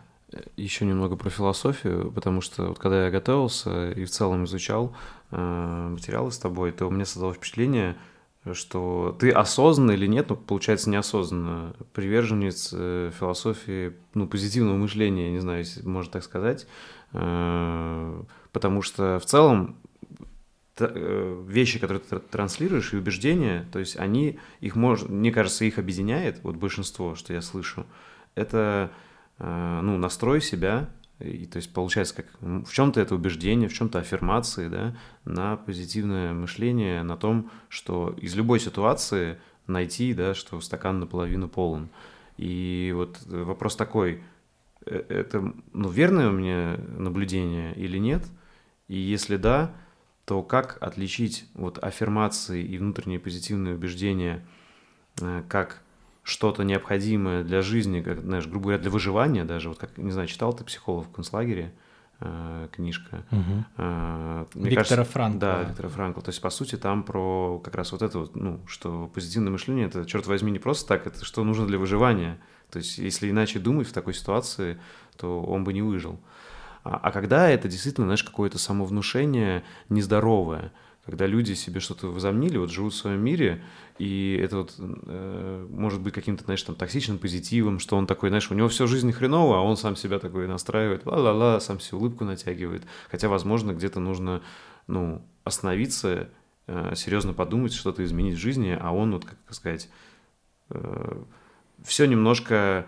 Э, вот я слышал такой термин, как токсичный позитив, то есть он все переводит в позитив, хотя на самом деле, то есть, есть, бывает это неуместно где-то, да.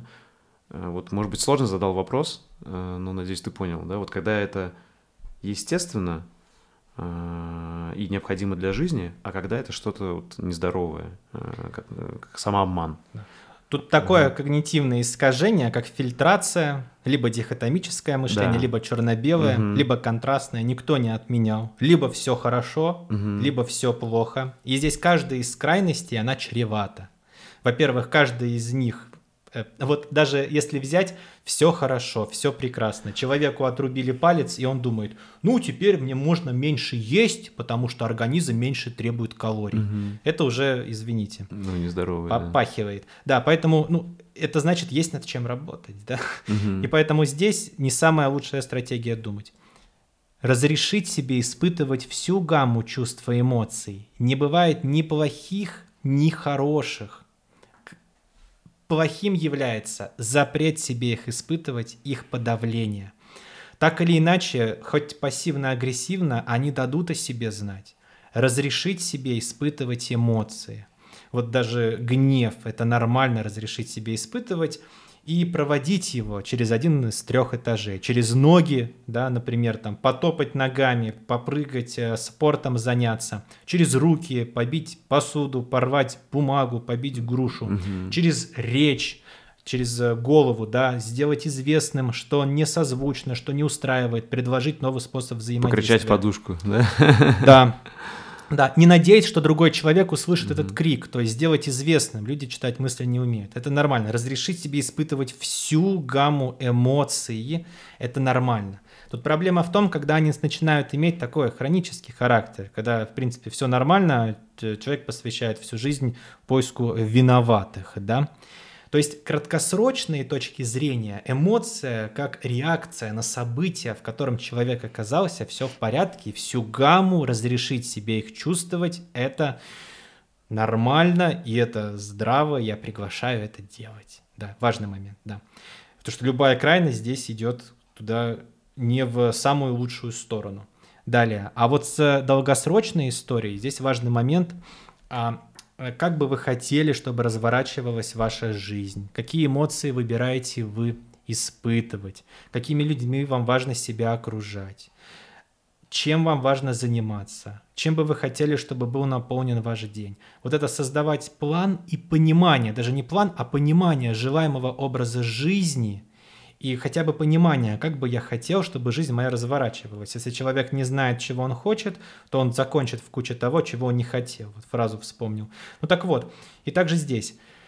Запрещать себе негативные эмоции не следует, они бывают разные, да, и если э, человека облил автомобиль, который проезжал э, рядом из лужи, человек в воде и в грязи находится, а шел на важное мероприятие, делать из этого вид, зато я освежился угу. и все хорошо, это, это же прекрасно, это знак судьбы, который мне говорит, что я двигаюсь в правильном направлении, а сам тем временем сердце кровью обливать не надо, нормально нормально разрешить себе испытывать всю гамму эмоций краткосрочно, долгосрочные точки зрения. Это понимать, как бы вы хотели, чтобы было в вашей жизни, какие эмоции выбираете вы испытывать. Зачастую у человека даже, разрешите метафору ввиду, способность испытывать эмоции как мышца. Она неиспользуема, она атрофируется. И вот важно в себе, как уголек почти остывший, найти и дуть на него. Бывает человеку-то и порадоваться, он уже и забыл, что это такое. Что значит для вас привнести в жизнь возможность порадоваться? Где эта радость у вас в теле? Какие события могут простимулировать ее? Хотя бы представить, что в этом направлении можно сделать. Как о себе позаботиться? Какие есть потребности у вас, да, которые, может, не удовлетворены пока? Что в этом направлении выбираете вы делать? Какие шаги в этом направлении можно предпринять. Вот так бы сказал. Ага. А можно вот такую, сделать такой пример, знаешь, грубо говоря, там упала тебе гантели на ногу, ты в моменте, естественно, кричишь, психуешь, орешь, может даже материшься, но потом включается вот это вот здоровое позитивное мышление, когда тебе нужно для выживания думать позитивно и в направлении, окей, там упала, но слава богу, там, не знаю, палец не сломал, окей, сейчас приложу э, лед, может быть, похромаю неделю, потом все пройдет, все. Слава богу, не хуже, а могло бы быть хуже. И вот это вот, э, то есть в моменте ты выразил эмоции, ничего не сдерживаешь, там так-то так, да. человек, но потом абсолютно логично начать мыслить в сторону позитива и находить какие-то плюсы там, и так далее, потому что это просто помогает и выживанию, и вообще лучшему всему. Вот э, можно так сказать, вот это вот как, ну, как пример такой да. бытовой. А, а, иначе, может быть, как? Человек упало, и он потом ходит, может, неделю, две, и думает, вот черт, все, я там неудачник, или еще сам себя загоняет, вот, все, теперь, там, не знаю, а если он сломал палец, ему там гипс, все, я теперь, бля, там все отменилось, все поездки, и вот он начинает себя загонять, и вот это вот, как раз-таки неправильно, ну, не то, что неправильно, да, это менее выгодная вообще для выживания позиция, когда ты просто хуже себе делаешь, сам себя травишь ядом своим, правильно? А если бы ты начал как-то искать какие-то уже плюсы в этом э, и на позитивный лад себя э, вытаскивать, то вот это вот как раз здоровое, позитивное мышление, которое необходимо для жизни, продуктивной, хорошей, счастливой. Да, и сделать выводы с точки зрения техники безопасности. Угу. Как работать со снарядом так, чтобы не искушать да. его лишний раз на ногу падать, например, да. А вот э, объединять этот опыт, что все, что сделано из металла, опасность. Mm-hmm. Что у меня все будет валиться из рук, и ничего не получится. Теперь во всех моих начинаниях. Гантель-то упала на ногу. Mm-hmm. Да? Это может, конечно, пригодиться где-то в жизни. Знаете, как человек обжегся молоком, теперь на все жидкое дует, да, как метафора mm-hmm. здесь. Ну, лучше делать выводы и в данном случае лучше технику безопасности. Даже если гантеля упала вам на ногу, это не значит, что вы плохой человек. Да. И теперь мы подходим плавно к теме э, постановки целей, стратегического мышления, видения будущего. И первый вопрос у меня такой. Вот прежде чем ставить цели, ты как раз об этом вот сейчас сказал э, в предыдущем вопросе, затронул эту тему. Нужно вообще понять, а что ты хочешь, да, и, да. и вообще куда ты идешь, какой... потому что э, мне кажется, есть большая ошибка во многой, ну, в большой сфере, э, если так сказать, саморазвития.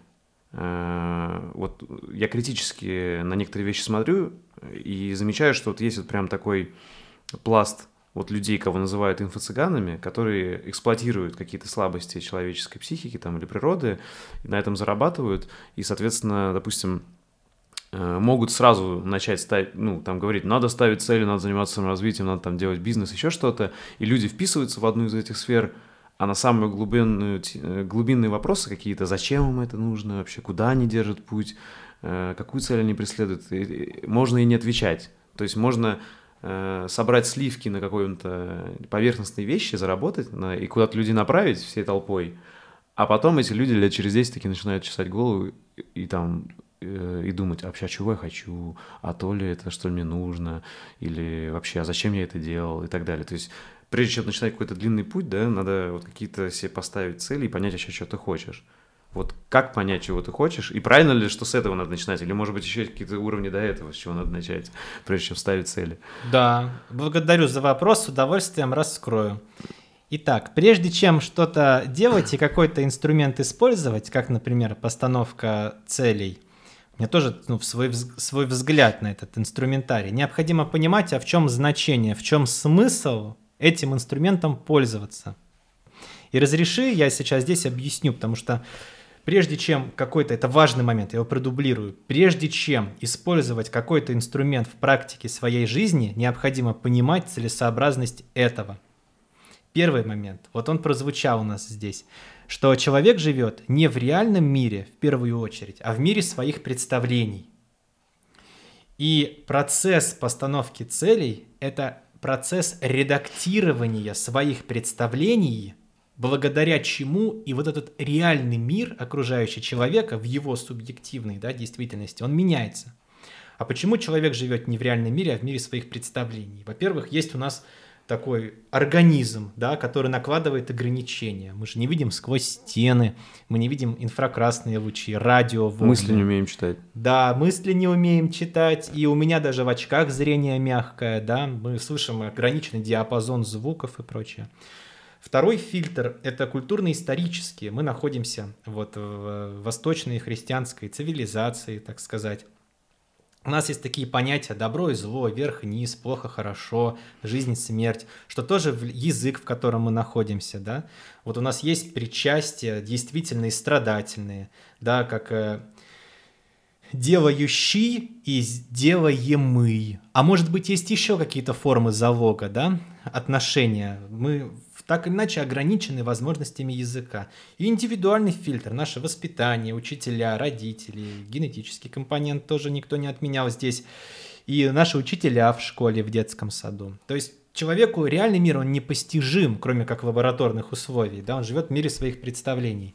И процесс вот, работы над я называю это не постановка целей, процесс работы над видением желаемого будущего, да, желаемый образ жизни, процесс работы над жожем, желаемый образ жизни, Жож. над жожем. Угу.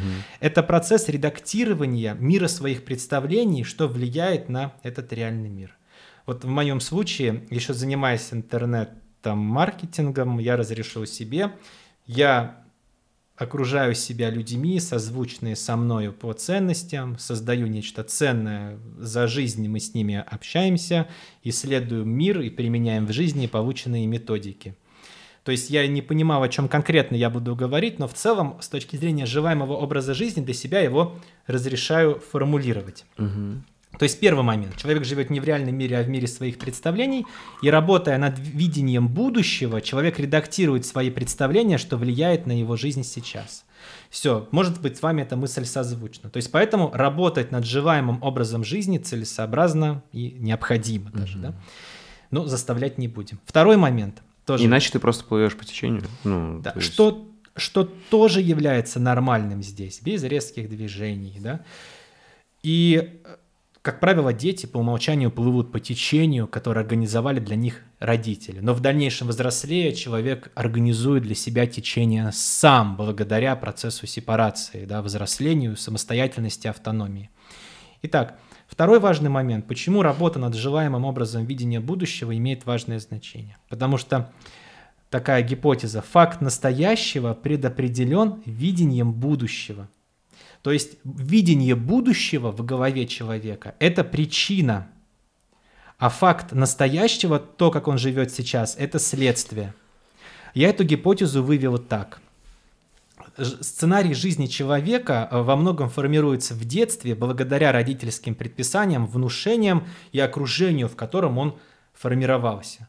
То есть уже с детства вкладывается ему в голову, что он заслуживает, каким он должен быть, что уместно, что неуместно. Ну, ты раскатал губу, тебе такая шуба вообще и не пойдет, это не для тебя, ты как э, выросла в деревне, так и помрешь здесь раскатала губу. Конечно, этот парень или девушка, да, не тебе пара. То есть человеку вкладывается видение его будущего, и это видение его будущего, которое вкладывается ему в голову, оно влияет на что? На его действия. На да. его настоящее, да, то, как он живет да. сейчас. И получается, факт настоящего предопределен видением будущего. Ну, то есть это к тому, что если заложить какие-то установки негативные, если так их назвать, в голову, то человек может пройти определенный путь в своей жизни, э, подтверждая быть, их. Да, и заложником будущего Да, установок. подтверждая их здесь. И работая над желаемым образом жизни, человек создает видение будущего, которая, как причина, начинает влиять на его настоящее. В моей картине мира я верю, что позитивные изменения в жизни человека не только возможны, но и неизбежны. Конечно, э, кроме случаев, там, когда он вынужден обратиться к врачу, я не беру там психопатологии, это важный момент. Плюс еще же могут быть какие-то ну, негативные события внешние, грубо говоря, там, не знаю, э, пандемии, войны, кризисы, да. это тоже не от, ну, понимаешь, это, это может быть прям не только масштаба страны, масштаба мира. Да, не, поэтому... и это не значит, что он их создал, да, да, да? Да, да. Э, человек не на все способен влиять, он все-таки маленький человек, да, и здесь нельзя сказать, что нет, не на все он способен влиять, конечно.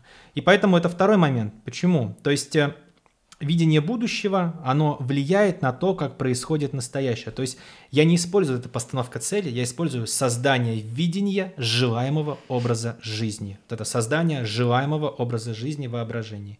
Это второй э, момент, почему важно в этом направлении двигаться. То есть видение будущего влияет на мое настоящее. Угу. Да? Третий важный момент. Создание желаемого образа жизни – это ответы на открытые вопросы. А я их скажу полностью от и до, мы раскроем этот инструмент. Этот выпуск, как и все остальные, где я принимаю участие, является цельным, законченным произведением. Нет такого, что я зуб вскрываю, mm-hmm. а как его закрыть, это в следующем. Нет, нет, нет. У меня отношение к людям такое, какое я бы хотел иметь отношение Круто. к себе. Третий момент. Вот эта работа над видением желаемого образа жизни – это ответы на открытые вопросы – ответив на которые вы уже немножко не тот. То есть вы на эти вопросы ответивший и вы это не сделавший – это два разных человека, вступающих в разное завтра. Вот я поэтому не люблю такое слово «прочитать книгу».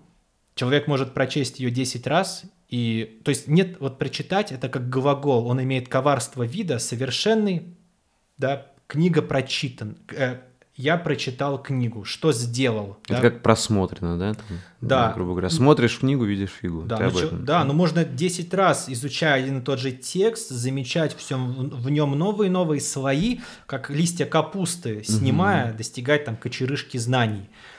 Вот, и также здесь, что работая над видением будущего, вы таким образом отвечаете на открытые вопросы. Открытые вопросы есть закрытые. Что для вас является важным? Это открытый вопрос, предполагает область поиска. А вы сегодня утром позавтракали? Это закрытый, угу. да, да или нет. Или Позак... чем вы позавтракали, это закрытый. Да, то есть, то есть э, ну, он более открытый, ну, нежели да, завтракали да, или да, нет. Да, да, а вот что для да. вас является идеальным завтраком, угу, угу, открытый, угу, открытый. Угу. Вот. И поэтому вот есть три повода, почему. А, ну и четвертый момент, что сам процесс работы над желаемым образом жизни является таким вдохновляющим и приятным, что уже влияет на те эмоции, которые вы привыкаете испытывать. То есть сам процесс приятен, а человек создает события, чтобы иметь возможность испытывать привычные эмоции. Но давайте пятый добавим момент здесь, что есть четвертый, сам процесс работы над желаемым образом жизни привносит позитивные эмоции и радость. И пятый момент здесь, что в жизни человека, как правило, не может происходить то, о чем он не мыслит. И работая над желаемым образом жизни, человек начинает хотя бы понимать, а что для него является важным. Да, вот что объединяет людей всех, грубо говоря, это метафора, жизнь которых представляет из себя в личном плане, допустим, или в профессиональном, разбитая корыта. Они даже запрещают себе представить, как бы они хотели, чтобы в жизни было. А мы и так знаем, не знают. И поэтому здесь, что это понимание того, а что вы хотите в жизни привлечь. Я правильно понимаю, здесь момент такой, что э, вот тут как раз нужно понять свои жизненные ценности. И да понимая свои жизненные ценности, ты уже можешь начать понимать, что тебе хочется, а понимая, что тебе хочется, ты уже можешь понять, какие цели тебе поставить. Вот такая цепочка. То есть корень э, понять свои ценности. А вот э, здесь, или... Э, вот как вот в той модели Самед нет такого, что мысли влияют на эмоции, эмоции на действия, mm-hmm. действия на события, события на ощущения. Каждый из пяти измерений влияет на все остальные. Это все часть единой системы. Грубо говоря, как у нас каждый орган организма влияет на все остальные органы. Как метафора, каждая клетка общается с каждой клеткой. И также здесь. Может, э, ценности могут влиять на цели, цели на них и прочее. Это мы в сторону убираем цели. Итак, теперь угу. есть понимание. Не постановка целей, а работа над видением желаемого образа жизни. Это самое главное. Далее. И здесь что является главным? Что необходимо учесть? Первый важный момент. Разрешить себе не знать сразу, чего вы хотите. Человек по умолчанию, отвечая на эти вопросы, что будет хотеть? Он будет хотеть то, чем он индоктринирован с точки зрения Pepsi, Pager, MTV. Подключайся да. к самым-самым. Да, то, о чем Утюг кричал, там, тут такая-то машина, тут такие-то туды-сюды, тут такие-то вот эти, он будет хотеть по умолчанию вот это. И это нормально, что человек это хочет. И не надо себя обвинять из-за того, из-за этого. Все в порядке. Что я там иду за чужими ценностями, еще что-то. Все в порядке, да. да. То есть вот этот процесс является, это знаете, как невозможно один раз ходить в зал, накачаться на всю жизнь. Прикол такой. А можно один раз сходить и все, да? Это было бы идеально, да? Вообще, да, отлично. Да. Хотя я сейчас вот я сейчас жду занятия в зале. Ты уже начинаешь кайф получить, да? Да, я освоил становую тягу, армейский жим, жим лежа. Угу. И тренер хороший, с которым я занимаюсь. Вот у нас рядом э, в... бывает там узнавали, э, фотографии делали. Так приятно. Я угу. вообще люблю это дело. Ко мне всегда можно подойти. Я даже когда мероприятия по книге провожу, даже в Каро, сколько там было людей, пока с каждым не фоткался, не сфоткался, не ушел. Класс. Вот, я это очень люблю дело. Так вот, это создание желаемого образа жизни и разрешить себе то, что не сразу ваши ответы на эти вопросы будут идеальными. Но ваша примерно 12 редакция, вот примерно один раз в неделю отвечать на эти вопросы. А можешь еще раз озвучить вопросы? А я их еще, я а, прямо сейчас да, расскажу, да. да. Ага. Один раз в неделю посвятить минут 40 для ответов на эти вопросы, вы заметите, что через 12 недель, в 12 раз на них отвечая, вы начнете понимать гораздо острее и точнее, что вы на самом деле хотите, что для вас является важным. Ну, не с первого 3-4 месяца, грубо говоря. Да, не со второго, не с третьего. Там сразу там двенадцатого, да, плавненько. Вот герменевтический круг мы познаем общее через частное, частное через общее, никто не отменял, да. И вы таким образом сами познаете себя как текст. А вопросы здесь очень просто. Например, как если прошло пять лет самым наилучшим для вас образом, то что из себя представляет ваша жизнь теперь? Как вы просыпаетесь? Как проходит ваше утро? Как проходит ваш день? Как вечер? Что вы чувствуете в течение дня? Какими событиями день наполнен? Кто вас окружает? Какие взаимоотношения у вас с людьми, которые вас окружают? Чем вы занимаетесь? Опишите этот желаемый образ жизни вашего регулярного дня. Не какой-то торжественный, что вот кто-то там в отпуск поехал или замуж э, вышел, женился, грубо говоря, квартиру купил. Нет, регулярный обычный день кто вас окружает, что вы чувствуете, что ваш, чем ваш день наполнен, как проходит ваше утро, ваш день, ваш вечер, о чем вы там думаете, какие задачи перед собой ставите, что уже вы там достигли, что вы планируете достичь дальше после этого, какие у вас жизненные ценности и ориентиры. И вот здесь с точки зрения ответов на эти вопросы содержание вторично, первично форма. Человек может сказать, я не знаю, чем я хочу заниматься, но вы же знаете, чем вы не хотите заниматься.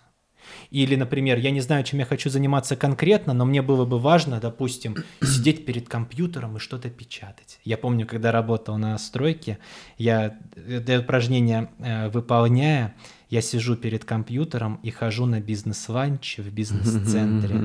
Да, я работал на инженерных изысканиях, на строительстве Орловского тоннеля, его решили не строить.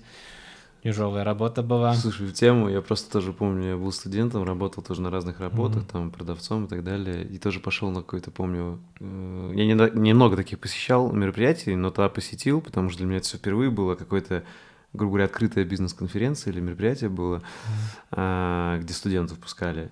И я пришел, и там, помню, было задание написать э, там тоже видение будущего, и я там, знаешь, будучи студентом, который там, не знаю, у меня там, может, зарплата 10-15 тысяч была, я работал где-то совмещал, и я там писал свое видение на бумажке такой, э, что там хочу через столько-то лет там заработать на квартиру, столько-то зарабатывать, там жену, детей, вот так все расписывал.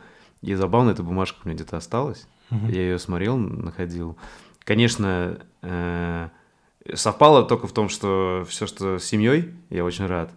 А там в плане, там я себе написал, конечно, фантастические какие-то цифры и какие я там хочу шикарные. Ну, как молодой человек, наверное, который широко мечтал. Но прикольно, что в целом я достиг всего этого. Понимаешь, да? То есть я забыл об этом. Это было написано вот лет 10 назад, если не больше, лет 15 назад, какой 10, когда мне было лет 18. Но я понимаю, что не такие. И, и я в целом-то и не чувствую, что, знаешь, нет у меня страдания, что у меня там, там было написано, грубо говоря, там пятикомнатная квартира на Петроградке или что-то такое. У меня нету такого. Но я и не страдаю из-за этого.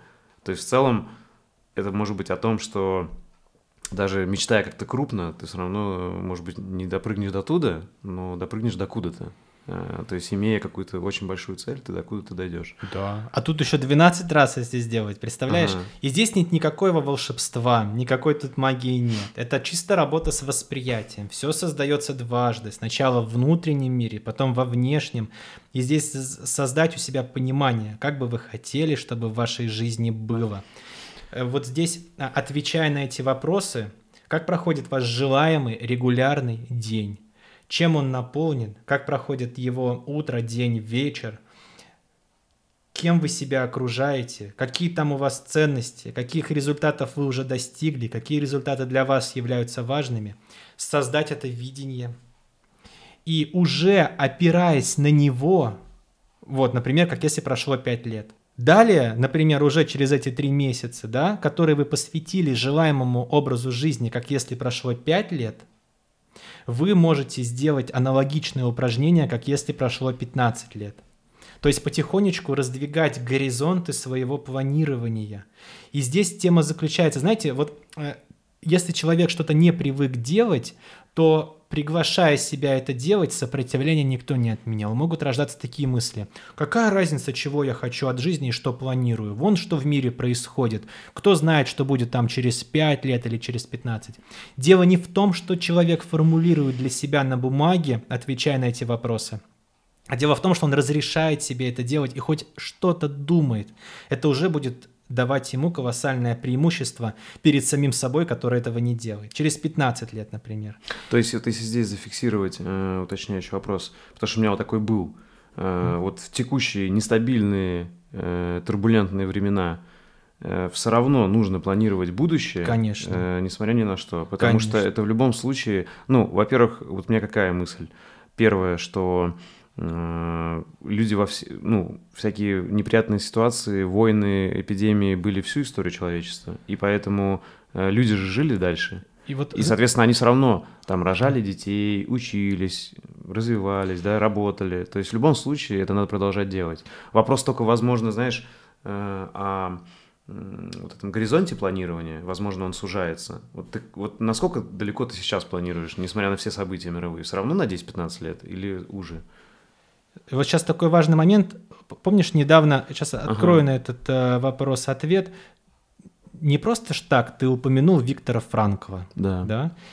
Не дай бог, конечно, кому бы то ни было испытать такой опыт здесь, но эту идею, которую я раскрываю, тоже я вдохновился ею из логотерапии, что находясь в этих ужасных условиях, он работал над видением будущего, в котором он ведет занятия для студентов и рассказывает о том, какие выводы из этого извлек. Поэтому к твоему вопросу, именно в таких условиях и надо это делать. И то есть и на 15, и на больше лет, да? Да, да. У меня 55 лет, мне, грубо говоря, вот ну 20 лет, мне сейчас 34, у меня возраст красивый 55, и в э, такой э, зрелости, так сказать, вот, э, к которому mm-hmm. я плавно иду, как если прошло 20 лет. Вот, с точки зрения длительности жизни, вот я сейчас скажу, Продолжение. Вижу себя активно действующим, дееспособным, активно проживающим и в 89 лет, хороший такой возраст. И здесь можно усмехнуться. Вот, Альберт, посмотрим на тебя, если там отчалишь в таком-то возрасте. И такое может быть. Я же не бог, я не влияю на течение жизни, я не ведаю времени, ни добра, ни зла, и может быть. Работая над видением будущего, дело не в том, что вы будете жить хорошо там и тогда. Или что вы предскажете все. Или вы предскажете. Да. Это о том, чтобы сейчас жить жизнь, наполненную смыслом. Это про момент сейчас, а не про тогда.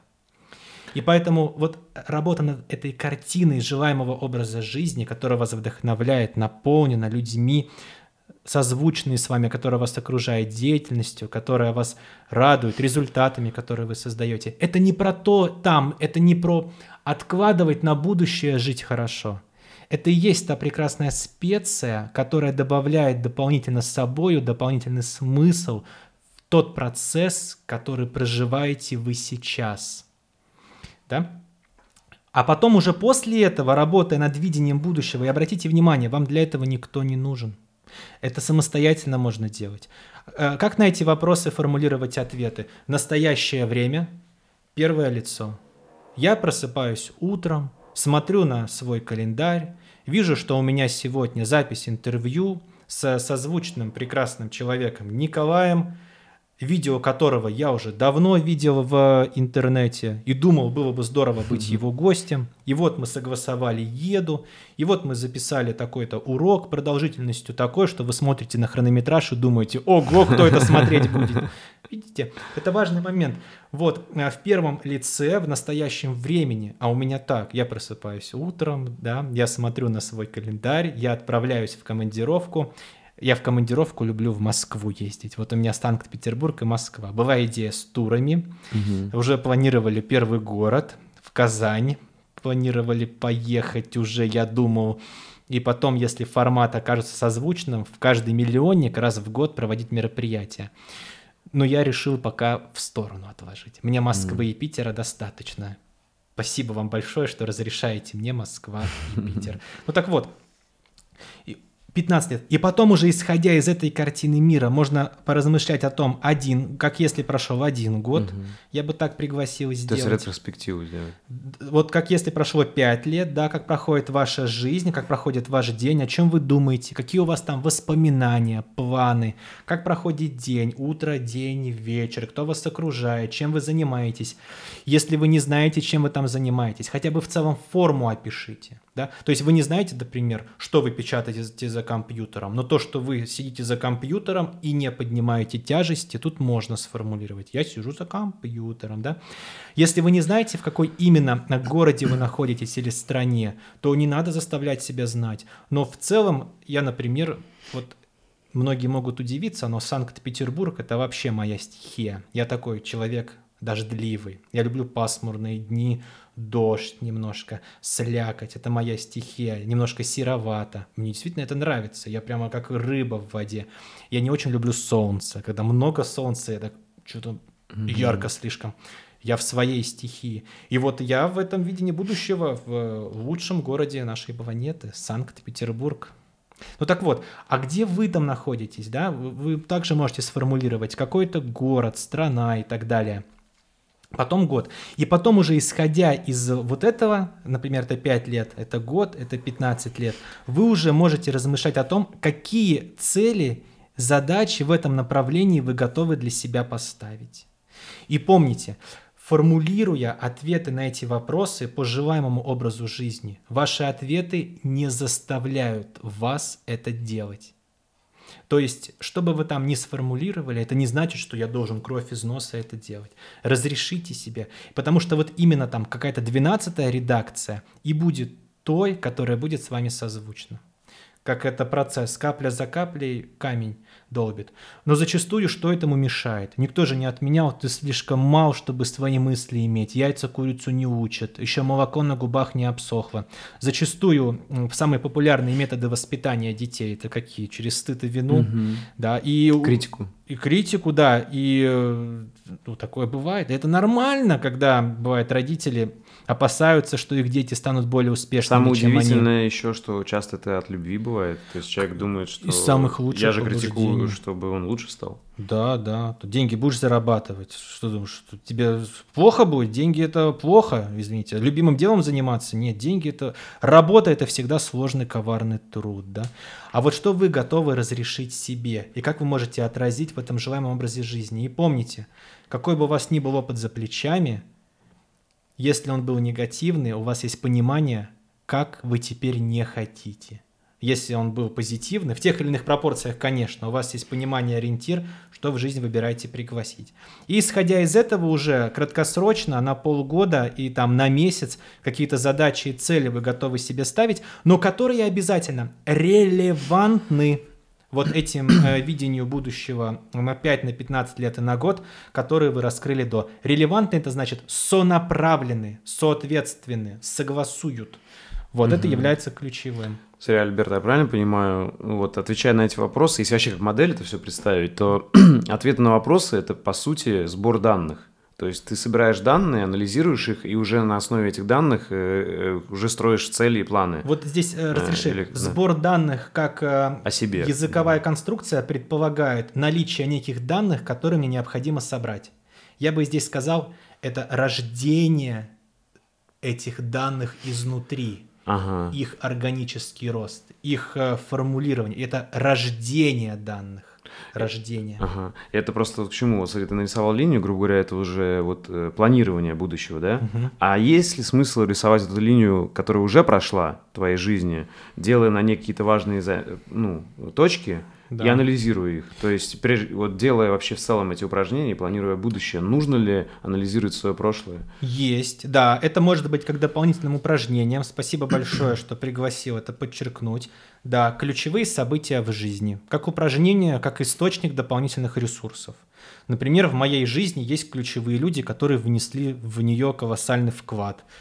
Станислав Горшков, моя традиция, вспомнить, передать привет. Вдруг смотришь, Станислав, большой привет. Я когда устраивался в компанию по поисковому продвижению сайтов, в компанию устраивался, я прошел 11 собеседований, в 10 меня не взяли, а в 11 был Станислав Горшков, компания «Интернет-трафик», где, э, ну, где мы, мы, мы товарищи. У нас была сделка, то есть мне дают клиентов, мне дают э, место в офисе, мне дают возможность переводить деньги из безналичного расчета в наличные и прочее. И я имею с этого 40% с оборота. То есть такой партнерский подход. И вот, и тогда я понял, что значит самому создавать работу, работать на себя, быть нацеленным на результат. Итак, и здесь какой важный момент. И там уже я начал заниматься и клиентскими сайтами, и своими, а потом только своими. Тоже, кстати, на Новочеркасской, на Рижской улице интернет-трафик. Кстати, а мы, БЦ у Рижский. меня просто опять всплыл вопрос, тогда я забыл. Ты в итоге, кстати, выбрал же путь все-таки, что тебе комфортнее и лучше всего работать, грубо говоря, как такой м, ремесленник самозанятый. ремесленник на свои сайты, Да, да. но ты попробовал и работу по найму, и бизнес попробовал, где ты нанимаешь. Но вот больше всего тебе в итоге э, ремес- ремесло Да, ремесло, да? И я и сейчас ремесленник. То есть вот, ну, моя деятельность без меня невозможно, да, я ремесленник. Мгм. Это моя стихия, я ремесленник, да. У меня нет в планах там записать, грубо говоря, онлайн-курс, он без меня сделать. работает и прочее. Мгм. Нет, да. Итак, а да, а я работал в найме специалистом по продвижению сайтов на начальном этапе, да, вот, и оборачиваясь назад, это ключевые события в жизни. Тоже можно сделать, это может быть богатым источником ваших ресурсов и внутренних опор. Какие события повлияли на вашу жизнь, какое значение вы в них видите, кто принимал там участие, какую поддержку вы получили, чему ценному вы научились тогда. Чтобы увидеть, надо же, а сколько у меня в прошлом есть прекрасных моментов, которым я благодарен, и людей, которые внесли вклад. Вот эту как любовь и тепло собрать. И точно такие люди есть. Близкие ваши, родственники, родители, коллеги, товарищи, партнеры. Я вот помню эти моменты. Помню одна из первых репетиций за барабанами, одна из первых еще самых, когда э, Сергей Витошкин, Серега, большой привет, раз, и там еще Геннадий Михайловский, Серега и Геннадий, когда я услышал, как Гена спрашивает у Сереги, ты где такого классного барабанщика нашел? Без приколов, а я там одна из первых реп, я еще mm-hmm. вот так, с деревянными руками. И вот это трогательные слова, вопрос одного от другого, они, может, не заметили, что я услышал. Тебе было очень приятно. Они до сих пор со мной. Вот. Видите, вот эти моменты, оборачиваясь назад, можно вспомнить позитивные здесь и как источник ресурсов. А еще момент в том, что вот эта работа над видением желаемого образа жизни так или иначе, может не с первой редакции, но с четвертой, пятой, он начнет сквозить и воплощать в себе ваши природные способности, особенности вашего темперамента, ваши желания, опыт. Вот, допустим, я занимаюсь педагогической деятельностью, но как много в этом барабанах дисциплины и усидчивости. Когда я занимался... А, как много в этом понимания я... Ну, у меня была за плечами тяжелая работа и физическая на птицефабрике Синявинской после первого курса на вот инженерных изысканиях, официантом на шведском столе в большой гостинице Достоевская. Официант на шведском столе — это не официант, как вот в ресторане типа там Мамы Рома или там Токио Сити. На шведке это очень сложный труд. Там mm-hmm. Приходит 300 человек, и там три официанта их катают, носят грязную посуду.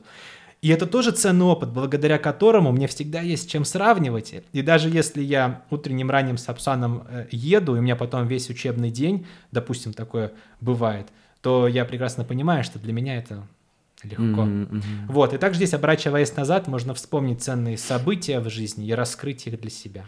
И вот э, тут вопрос, связанный с талантом, э, связанный с тем, чтобы понять и ответить себе на вопросы, там, кто я, кем я хочу быть, да, э, какие мои сильные стороны. Вот смотри, ты э, просто беря пример уже и модель, как вот ты себя взял, да, вот на, mm-hmm. по ней анализируя, э, ты несколько раз в жизни себя пересобирал, можно так сказать, переосмыслял, да, там вот с музыкой, как минимум, э, с SEO второй раз, да, и вот третий раз с педагогической деятельностью э, и психологией.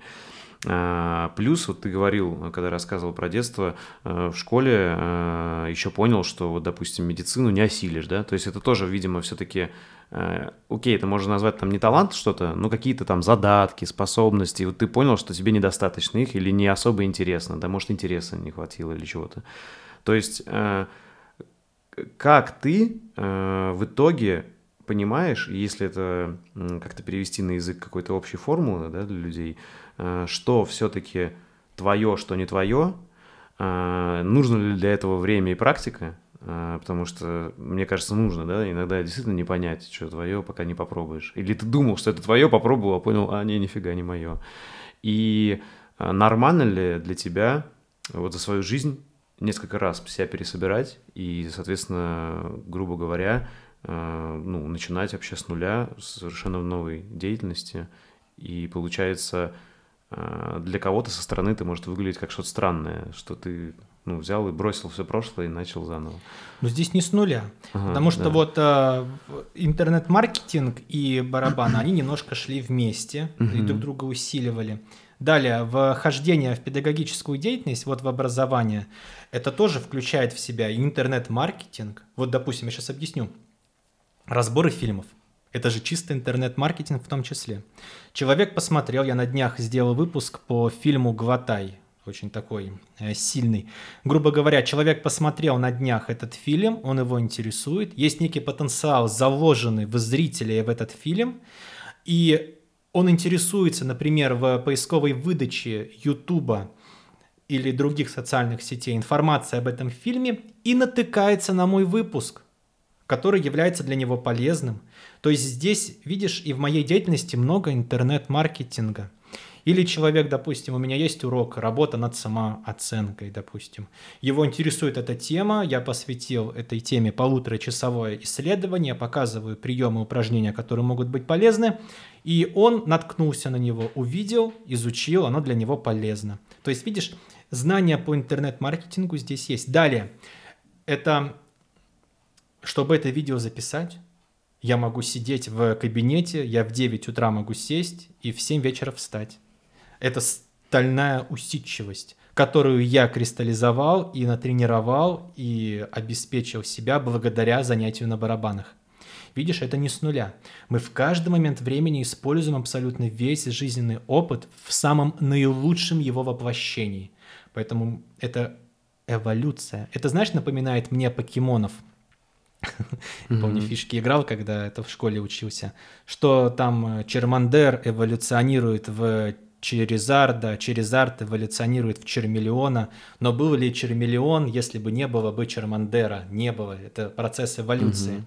Также там люди тоже. Это эволюция происходит. Смотри, мне нравится этот подход. Я также стараюсь мыслить, э, что всегда весь твой багаж позитивный, он на тебя влияет, развивает. Но я вот тут больше, знаешь, имел в виду, вот, вот есть вот три разных направления. Музыка, э, допустим, интернет-предпринимательство и психология.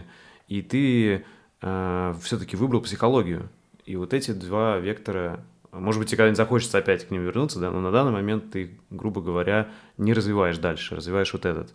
И тут вопрос вот об этом, знаешь, это сложный выбор, э, может быть, для тебя он был легкий, но для кого-то это может быть сложным выбором, там, из нескольких направлений. И как ему понять, в какой из этих бить, э, потому что, ну, вот, допустим, себя вот возьму, да, как пример, еще одну модель какую-нибудь. Я занимался 12 лет бизнесом одним, uh-huh. интернет-школы вот наши для айтишников. Мы вот твердые навыки айтишников обучаем, программистов. И, соответственно, сейчас я на этапе, вот там, ближайшие полгода я буду выходить, как и ты тоже, с нотариусом, все дела из проекта. На данный момент еще я в нем.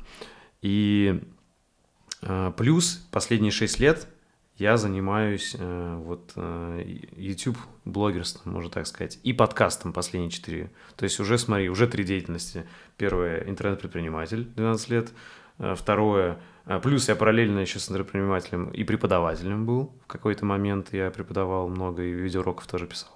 То есть уже две деятельности. Предпринимательство, а, преподаватель, препода, преподавание. Третье – YouTube-блогерство, то есть я начал э, вот видео снимать. А, четвертое это вот 4 года назад начал подкаст вести, то есть еще вот это вот, при этом тоже, знаешь, не с нуля, до того, как я начал вести подкасты, я где-то больше 100 интервью взял на разных конференциях э, у разных айтишников. Это был такой стресс-тест. Я просто... То есть это были супер стрессовые интервью, не такие, как у нас сейчас, расслабленные. Я бегал по конференции, подходил, вырывал э, людей и там за 5-10 минут задавал вопросы. И, соответственно, вот уже четыре деятельности, и за последние три года мне очень сильно заинтересовала режиссура сторителлинг, все, что с этим связано. То есть, потому что это тоже выходит из видео, из подкастинга в том числе, потому что я узнаю истории людей. И вот у меня сейчас стоит такая, знаешь, я не знаю, дилемма, в чем-то она меня грузит немного. Типа, как будто вот мне надо выбрать. И вот, э, и потому что вот, так, ну, жизнь идет, то есть средний возраст, там, мне скоро будет 35, и я уже не могу разменивать там и делать все, все, все. Как будто, знаешь, вот у меня такое ощущение, вот у меня такое в голове, по крайней убеждение, надо выбрать и долбить уже долго во что-то. Как минимум тоже 10 лет, как я долбил в интернет-маркетинг, в смысле в IT-предпринимательство. И вот у меня, знаешь, такая мысль, что э, с одной стороны, типа, надо обнулиться и, допустим, уйти в режиссуру, есть такие как бы мысли. С другой стороны, я думаю, ну, это как-то слишком радикально, потому что подкаст я не хочу за, э, за, ну, забрасывать, YouTube тоже не хочу. Это очень кру- крутые инструменты и возможности, да, вот э, как минимум вот с Альбертом мы встретились, как бы еще я предложил встретиться, а вот через подкаст круто получилось. И, и вот при этом вот у меня какое-то, знаешь, немножко как вот это вот раздвоение, то есть расстроение. Как будто, вот, знаешь, мне все это интересно, и я себя чем-то чувствую из-за этого каким-то, знаешь, вот начинает мыслить, что со мной не так. Типа, вот нафига я столько всего делаю? Почему я не могу как нормальный человек выбрать что-то одно и в это бить? Вот не знаю, были ли у тебя похожие мысли? Типичный ли это случай, нетипичный? И вот что ты думаешь об этом э, вообще в целом? Видишь, такой открытый вопрос, потому что у меня у самого пока ответа нету. Э, то есть пока что, знаешь, примерно так. Хочется двигаться в сторону режиссуры, но забрасывать весь свой опыт, все, что я делал до этого, тоже не хочется. И вот как будто я, знаешь, так стою на шпагате немножко. Э, да. Принял с благодарностью. Ага. Здесь рождается ряд э, гипотез, а вдруг они будут полезными. Угу. Три целых. Первое – это какой есть объединяющий смысл у каждого из этих направлений? Сейчас приведу пример. Угу. Допустим, у человека вдруг объединяющий смысл, созвучный с ним, с ценностями и по течению жизни. Я излечиваю раненые сердца. Может ли человек лечить раненые сердца, будучи врачом-кардиологом? Да. Может. Может ли человек лечить раненые сердца, будучи юристом по гражданскому праву? Я просто помню, ты этот пример приводил, поэтому может. Может, да. А это, это важный да, такой да, наглядный да. пример. Может ли человек лечить раненые сердца, будучи курьером? Да, тоже да, может. Да, может. Потому что в каждом из этих случаев вот это внутренний объединяющий смысл. И абсолютно вот сам вопрос профессии, специализации даже, он вторичен. Ключевым является то, какой смысл своими проявлениями вы несете и привносите в жизнь, что делает жизнь вашу, людей, которые вас окружают, на каплюшечку лучше. И поэтому здесь одно не исключает другое. Я могу лечить раненые сердца, занимаясь интернет-маркетингом. Человек обращается ко мне, нет, я строю сайт, нахожу человека, у которого проблема в лидгене, он э, обеспечивает себя клиентами, бизнес процветает, я тоже процветаю, всем выгодно. Я могу лечить раненые сердца, занимаясь музыкой. И исполняю, например, там партии свои, занимаясь репетициями тоже. Я лечу раненые сердца, занимаясь своей деятельностью сейчас. То есть это не то, что либо одно, либо второе, либо третье. Это все лишь разные оттенки вот этого смысла, который ты видишь в своих проявлениях. Как бы этот смысл мог прозвучать у тебя? Ну, у меня, вот я его озвучивал даже на канале, э, у меня это было, что забавное совпадение связано с сердцами тоже, но я это транслировал еще, знаешь, когда вот на ощупь думал, что хочу канал, а mm-hmm. что именно не знал. Я тогда сформулировал примерно такую фразу, что хочу оставлять положительные следы в сердцах людей.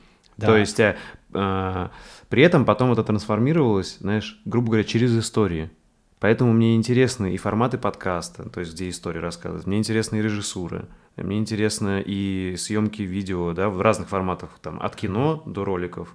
Но главное, что объединяет сторителлинг истории, и чтобы это были истории, которые оставляют какие-то положительные следы. То есть, смотри, у меня нету такого, знаешь, что каждая история обязательно должна быть с моралью, чему-то научить. Но даже если ты ее просто послушаешь со стороны и посмотришь, то это уже может быть э, чем-то, знаешь, как вот просто хороший разговор, он не обязательно должен к чему-то конкретному привести, к какому-то выводу, но он может даже быть исцеляющим просто из-за того, что вот даже со стороны кто-то послушает, и он для кого-то может попасть в точку. То есть вот, да. Э, то есть, короче, я вот себя вижу, знаешь, как рассказчиком, это, наверное, фокус да. э, историй, которые положительно влияют на сердца людей, и их души, там, и умы и так далее. Да.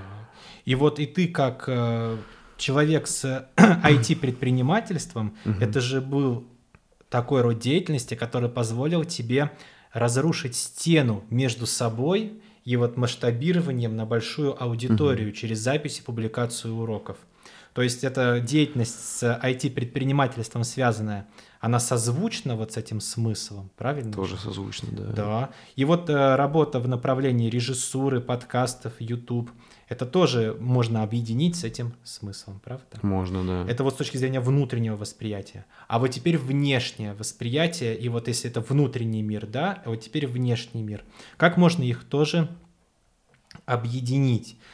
И посмотреть, как из этих деталей конструктора можно собирать внутренний образ, да, что оставлять положительные следы в сердцах людей через истории, внутренний образ. А теперь как он внешне может быть сконструирован. Когда ты ведешь эти подкасты, приглашая деятелей этой темы, режиссеров, сценаристов, актеров, например. Когда, общаясь с ними, ты создаешь ценные тематические да, такую площадку, обучаешься у них в том числе, и люди вместе с тобой наблюдают твою эволюцию в этой теме, как ты сам снимаешь свои сценарии, пишешь уроки и видео, и ты таким образом уже входишь в это пространство, да, вот э, социальное. И здесь в какое убеждение может поддержать, что какая бы задача перед человеком ни стояла, у него есть все необходимое, чтобы ее решить. И здесь как раз, когда есть объединяющий смысл, благодарность к прошлому будущему и вот разные роды деятельности на первый взгляд, они словно и не разные, а взаимоусиливающие друг друга. Что тогда может быть шагами в этом направлении? Ну, то есть я правильно понимаю, что ты к тому, э, что э, вот эти вот все виды деятельности это больше технические моменты, и ты волен в современном мире, вот я так понимаю, который динамично меняется, э, знаешь, вот, к примеру, режиссура, вот сегодня фильмы так снимают, а может быть через 10 лет благодаря нейросетям совершенно по-другому будет, понимаешь, да, может уже будут актеры, где там лица меняют людей и так далее. И, соответственно, режиссура из этого трансформируется. А, и мысль моя такая, что а вот корень, рассказ истории, он не поменяется. То есть ты можешь быть, э, по сути, рассказчиком и в подкасте, да, там, и в режиссуре, и в видеоблоге. И зная вот этот корень, что ты хочешь делать, главное, то все остальное это уже просто инструментарий, который ты выбираешь удобным для тебя в тот или иной момент, правильно? Просто, знаешь, я к чему, что вот мне не хотелось бы становиться кем-то ради красивой картинки кого-то. То есть, понимаешь, э, вот, к примеру, вот есть такой образ, там, режиссер, там еще вот это как бы серьезный человек на площадке, там много людей работает. Э, это вот, как знаешь, там серьезный образ бизнесмена, типа, mm-hmm. у которого там компания.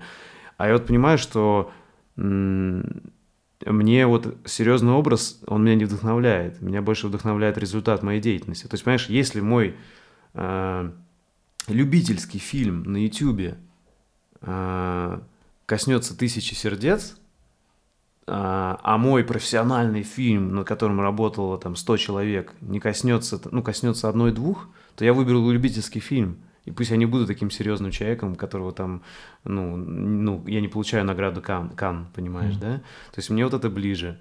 При этом я понимаю, конечно, этот заманчивый образ, быть серьезным таким человеком, там, получать какие-то награды, там, не знаю, публичность. Но я говорю, вот у меня так не вдохновляет, как вот результат больше. Мне бы хотелось больше, чтобы люди меня положительно вспоминали, э, если даже это будут фильмы любительские, а не там профессиональные. При этом я понимаю, что я хочу профессионально расти и стремиться. Я не хочу там застревать вот э, на одном уровне. То есть я, как сказать, это не разделяю. То есть мне не хочется всю жизнь быть любителем. Хочется становиться мастером, расти. Но у меня нет такого, что э, мастерство выше результата. То есть не хочу становиться человеком, который там создал Титаник. Я готов и любителем остаться, но за то, чтобы мой корабль не утонул. Как-то так, знаешь? Да, да. И вот очень, да, сильно Угу. Когда интересно будет возможность посмотреть твой следующий фильм? Да вот э, сейчас работаю, скорее всего, что-то связанное с нейросетями будет. Да, вот интересно. Да, вот э, действительно смысловая составляющая словно является корневой, такой глубинный, которая рождает уже ветви плодов, и вот инструментарий и технические компоненты. А то, каким образом это все происходит, здесь важно доверие к тому, а что уже идет в мои руки. Для создания любительского фильма уже сейчас все есть угу. в моих руках, и значит в этом направлении можно двигаться. Да. А совсем скоро будет все необходимое в твоих руках и для создания уже профессионального кино, и это будет также естественным ростом и продолжением тебя, как когда-то было любительское. Класс. Да, ведь то, что для тебя сейчас является любительским уровнем, для кого-то другого это даже то, о чем он пока мечтать не может. Считая это, какая качественная картинка, это настоящий профессионал. Но это внутреннее состояние вот, является ключевым. Я вот тоже, когда выпуски записываю, я их делаю сам у себя в кабинете. У меня, кстати, компьютер, как у тебя. А, даже, даже Mac, да? Ага. И с, с точки зрения экрана и прочее. Ага, я ага. вот за ним сижу, вот у меня микрофон. Я сам превью к нему записываю. У меня технология создания э, видео такая же, как была там на старте моей деятельности, когда было там, 5000 подписчиков, можно сказать. И вот сейчас, угу. когда там в 100 раз больше, ну, я очень, для меня это не цель, для меня это следствие того, что я занимаюсь любимым делом, меня окружают единомышленники, для которых есть возможность быть по-настоящему полезным. Я воспринимаю зрителей не как клиента, а как партнер, партнеры, коллеги, товарищи. Вот. И вот, э, вот эти смыслы внутренние, быть полезным, делать в комфортном для себя темпе – оставлять положительные следы в сердцах людей через истории. Это то, что вот с нами есть, когда с тобой, а может технически во внешнем мире трансформироваться в разные роды деятельности. Когда-то это интернет-маркетинг, когда-то барики, IT-предпринимательство, подкасты YouTube и фильмы. То есть mm-hmm. это вот эволюция да, естественное. Как... И это также естественно... В общем, ты тут противоречия вообще не видишь, да? Да, я вижу То есть ты считаешь, это больше, как сказать, какой-то вот такой, не знаю, если не миф, то ну, заблуждение, вот когда люди вот э, начинают, это опять же черно-белое мышление, когда вот так люди хотят четко выбрать что-то Немножечко одно, да? или, или, да, тут как довериться. Может быть, маленькая ящерица опасается за мгновение до того, как отбрасывает хвост, но доверившись течению природу, природы его отбросив, продолжает идти дальше. Это естественный ход жизни, ее циклы. Угу. Вот, также здесь, в и ты доверии. тоже для себя тоже допускаешь, что через какое-то время, может, еще какая-то у тебя новая деятельность появится, тоже интересная, но которая будет нести эти же ценности, да, это же вектор. Допускаю, да, допускаю. Хотя вот э, деятельность связана с э, такими естественными процессами, как размышление и проговаривание, так или иначе, я думаю, она всегда будет со мной. Просто, может, вдруг такой момент будет, когда это не будет так открыто, а просто в узком кругу вдруг. Ну а вот эта история, что окружать себя единомышленниками, поднимать на поверхность идеи, которые могут быть полезны с практической точки зрения, этому я выбираю посвятить жизнь. С удовольствием, mm-hmm. с радостью занимаюсь любимым делом. То есть это для меня не является подвигом сквозь призму страданий, я бы сказал. То есть я это делаю в радости и с удовольствием. Вот так. Угу. Завершая день, чувствуя радость от того, вот сегодня буду день плавно завершать совсем скоро и буду думать о том, как здорово, что мы встретились, записали этот выпуск наилучшим образом, который, скорее всего, будет опубликован так от начала до конца. Не было, нет необходимости что-то монтировать, ставить местами, созвучно в потоке, что даже незаметным образом время протекает. Я даже не знаю, сколько времени назад мы начали угу. наше с тобой общение в записи наилучшим образом. Поэтому здесь не вижу никаких э, противоречий. Наоборот, на мой взгляд, могут быть взаимодополняющие компоненты. А вот упражнение, которое может быть полезным, которое бы я предложил, это вот это. Работа над видением желаемого образа жизни, как если прошло 5 лет, когда ты уже там тот, кто имеет за плечами, mm-hmm. какие снятые фильмы, какие результаты, как ты там живешь, кто тебя окружает, чем наполнен твой день, как ты зарабатываешь, сколько. У тебя уже через пять лет, я так понимаю, там и сын тебя? Да, сын. Сыну уже я будет на пять лет постарше. Да. да, может там еще, да, угу. кто-то будет вот здесь. И позволить себе роскошь это вообразить, и еще я приглашаю это сформулировать письменно, прямо от руки письменно. Ты сам эти упражнения тоже выполняешь да, периодически, да? Да. И я бывает, когда натыкаюсь на свои записи прошлых, я удивляюсь, как то, что мне тогда когда-то казалось практически невозможным, сейчас я смотрю на это и думаю, «Ну, как здорово, что это есть, благодарностью двигаемся дальше. Слушай, а если вот чуть-чуть поговорить про твои цели, да, вот через 15 лет, куда бы ты хотел двигаться? Потому что, с одной стороны, может показаться, что э, ты уже все выстроил так, как ты хочешь, и в целом ты просто, как сказать, усиливать влияние можно. Или все-таки у тебя какая-то цель, не знаю, вот, э, может быть, другая, неочевидная. Не знаю, может, ты президентом хочешь стать? Э, я думаю, что тут необходимо соответствующее ага. образование, подготовка, которое я не осилю. Вот. А вот с точки зрения некоторых изменений в образовательную систему, э, популяризировать работу над видением будущего – делать более явными вот э, токсичное манипулятивное взаимодействие, способность ему противодействовать. Вот э, популяризировать в дальнейшем то, над кристаллизацией чего я работаю, такое в планах и есть. И до школьной программы, и до, может, вузовской подготовки. Круто. То есть сделать более... Вот почему манипулятивное воздействие, оно опасно тогда, когда человек не осознает и его вторжению в свой адрес, да но вы могли бы и лучше сделать, и вообще мы уже начинаем жалеть, что с вами связались. Человек может, услышав такое в свой адрес, думать, что с ним что-то не в порядке и прочее, не воспринимая это просто как предмет торга, чтобы дешевле купить его услуги.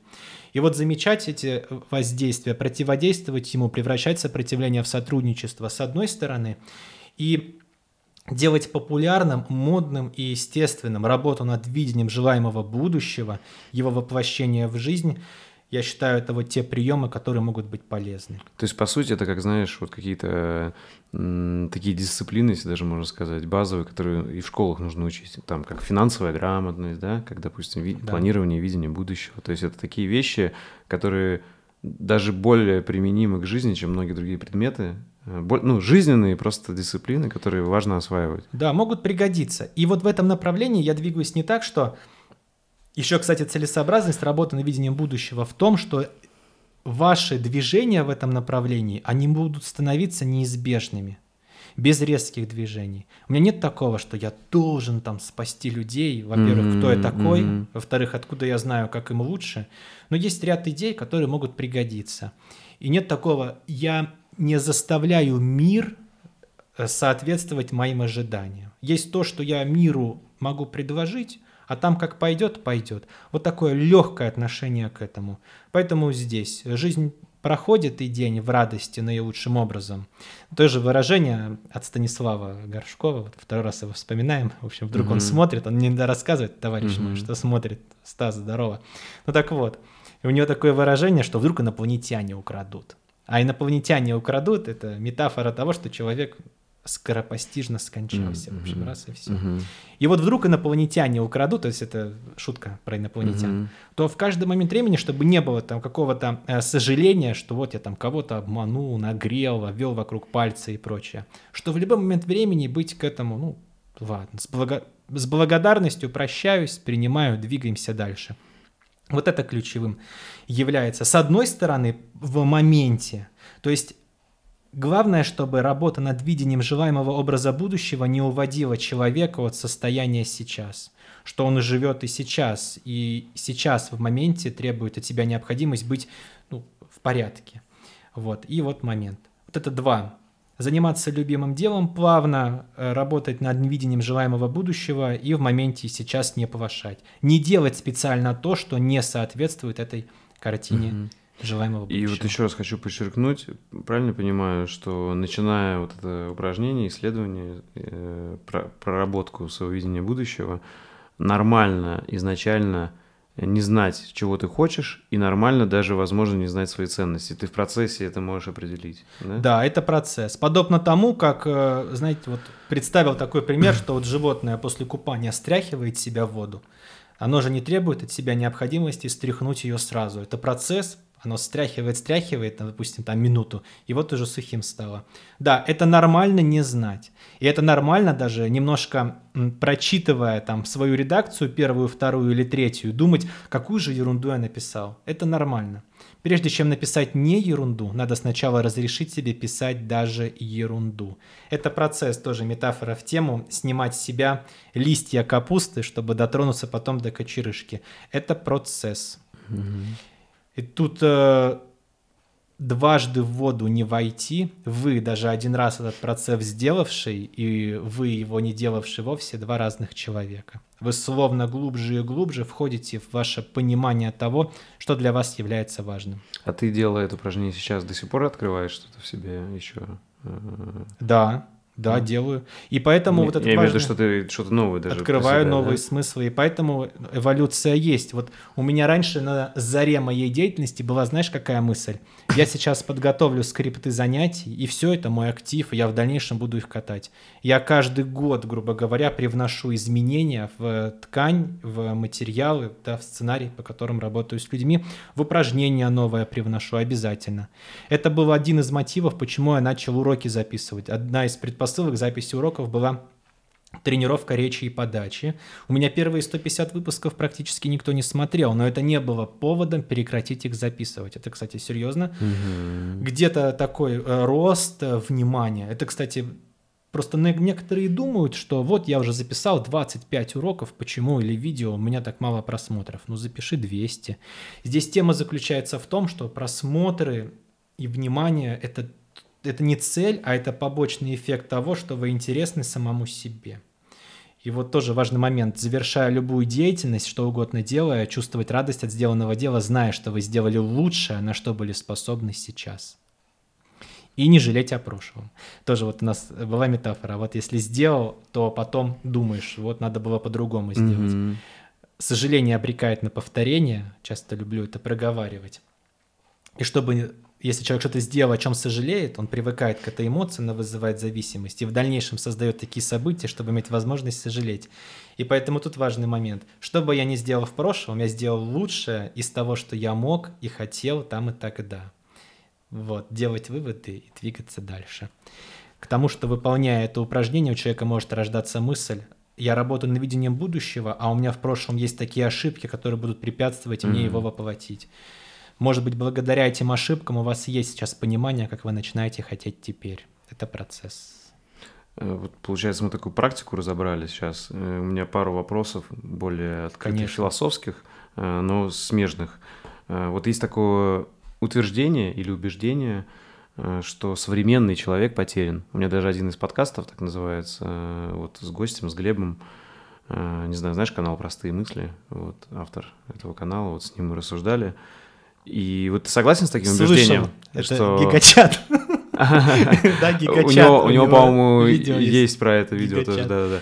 То есть, э, вот что думаешь вообще о таком вот э, убеждении, что современный человек потерян? Ты считаешь, ну, согласен, не согласен? Что думаешь? Я в таких категориях не мыслю. Современный человек, он не потерян и не не потерян, и даже не чего-то третье. Здесь уже получается, предполагается, будто есть некое свойство, потерянный или нет, и современный человек я считаю, что у современного человека есть колоссальные преимущества, о которых даже когда-то мы не могли мечтать. Его величество электричество, во-первых, это интернет как угу. расширение нашей нервной системы. Да? Смартфоны. Это смартфоны, это возможность вот тоже уму непостижимо общаться с другим человеком с другого конца планеты в реальном времени через интернет, да, без необходимости не то, что заходить в телефонную будку, даже телефонная будка mm-hmm. это пик эволюции, так сказать. Поэтому современный человек... Я каждый раз, у меня до сих пор есть такое, я когда включаю горячую воду, принимаю душ, я думаю, как здорово, что есть возможность э, принимать воду горячую, душ, чистить зубы, мыться, выходить из душа свежим, чистым. Как здорово, что это есть. Можно вот так нам с тобой записывать выпуск, и наше общение друг с другом растворится не только в бессознательном каждого из нас, но и в зрителях, которые э, пожелают этот выпуск изучить, даже, может быть, законспектировать. У современного человека есть возможность воспользоваться колоссальными трудами и результатами миллиардов людей, спинами положивших свои плечи для того, как мы живем сейчас, да. Вот. И вот а, с одной стороны. И с другой стороны, конечно, такой доступ к быстрому дофамину, к радости и к удовольствиям требует некой дисциплины. Чтобы разрешить себе хоть что-то, важно хоть что-то себе запретить. То есть вот это удовольствие легко достижимое, в этом и заключается искушение, перед которым человеку, если с ним созвучно, важно да, устоять и уметь удовольствие на позже, например, оставлять. Да? Вот есть э, две метафоры здесь. Они вот родились, тоже mm-hmm, разреши поделюсь. Mm-hmm, Первая про чай, и вторая про общение с Богом. Это метафора. Это мне как-то мама сказала, мне так понравилось. Про э, чай. Знаешь, в чем заключается рецепт волшебного чая? Нет.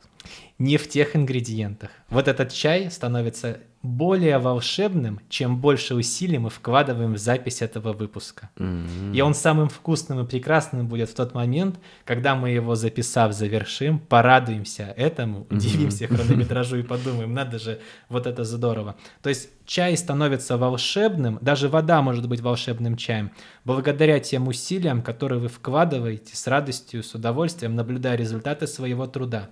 И также здесь современный человек, он не, он не потерян, когда он пьет этот волшебный чай, завершая день, радуясь, как многому сегодня он сказал «да» и как многому сказал «нет». То есть я правильно понимаю, быть потерянным можно было во все времена и в разные времена свои вызовы, да. Э, но у современного человека есть все инструменты, все возможности быть не потерянным, правильно? Да. Ну, здесь, если мы возьмем, например, да, наш э, филогенез, историю развития вида. Угу. Конечно, буквально мгновение назад у нас появилась возможность не опасаться, что мы можем помереть от голоду.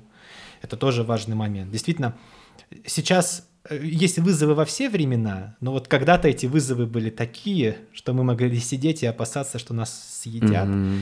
И, конечно, не будем исключать, что и сейчас есть такие ситуации, где человек в такой э, ситуации находится, да. Это первое. И второе, по поводу вот э, внутреннего состояния. Метафора родилась здесь. Если это, это метафора, иллюстрация. Если человек думает, как же мне плохо, то Боженька на него посмотрит и скажет – ты говоришь, что тебе плохо, ты не знаешь, что такое плохо, я тебе сейчас покажу, mm-hmm. что такое плохо. А если он думает, как же мне хорошо, то боженька ему скажет, ты говоришь, что тебе хорошо, Сейчас ты не покажу». знаешь, что такое я тебе сейчас дам, что такое хорошо, и ты узнаешь, что такое на самом деле хорошо. Это к тому, что все создается дважды, воображение в мире реальном, сначала воображение, а потом в мире действительном. И вот где внимание у человека, там он и есть. Обыватель считает себя потерянным, если он будет искать и находить подтверждение своей потерянности или действовать от обратного, лишь бы не быть потерянным, лишь бы не быть потерянным.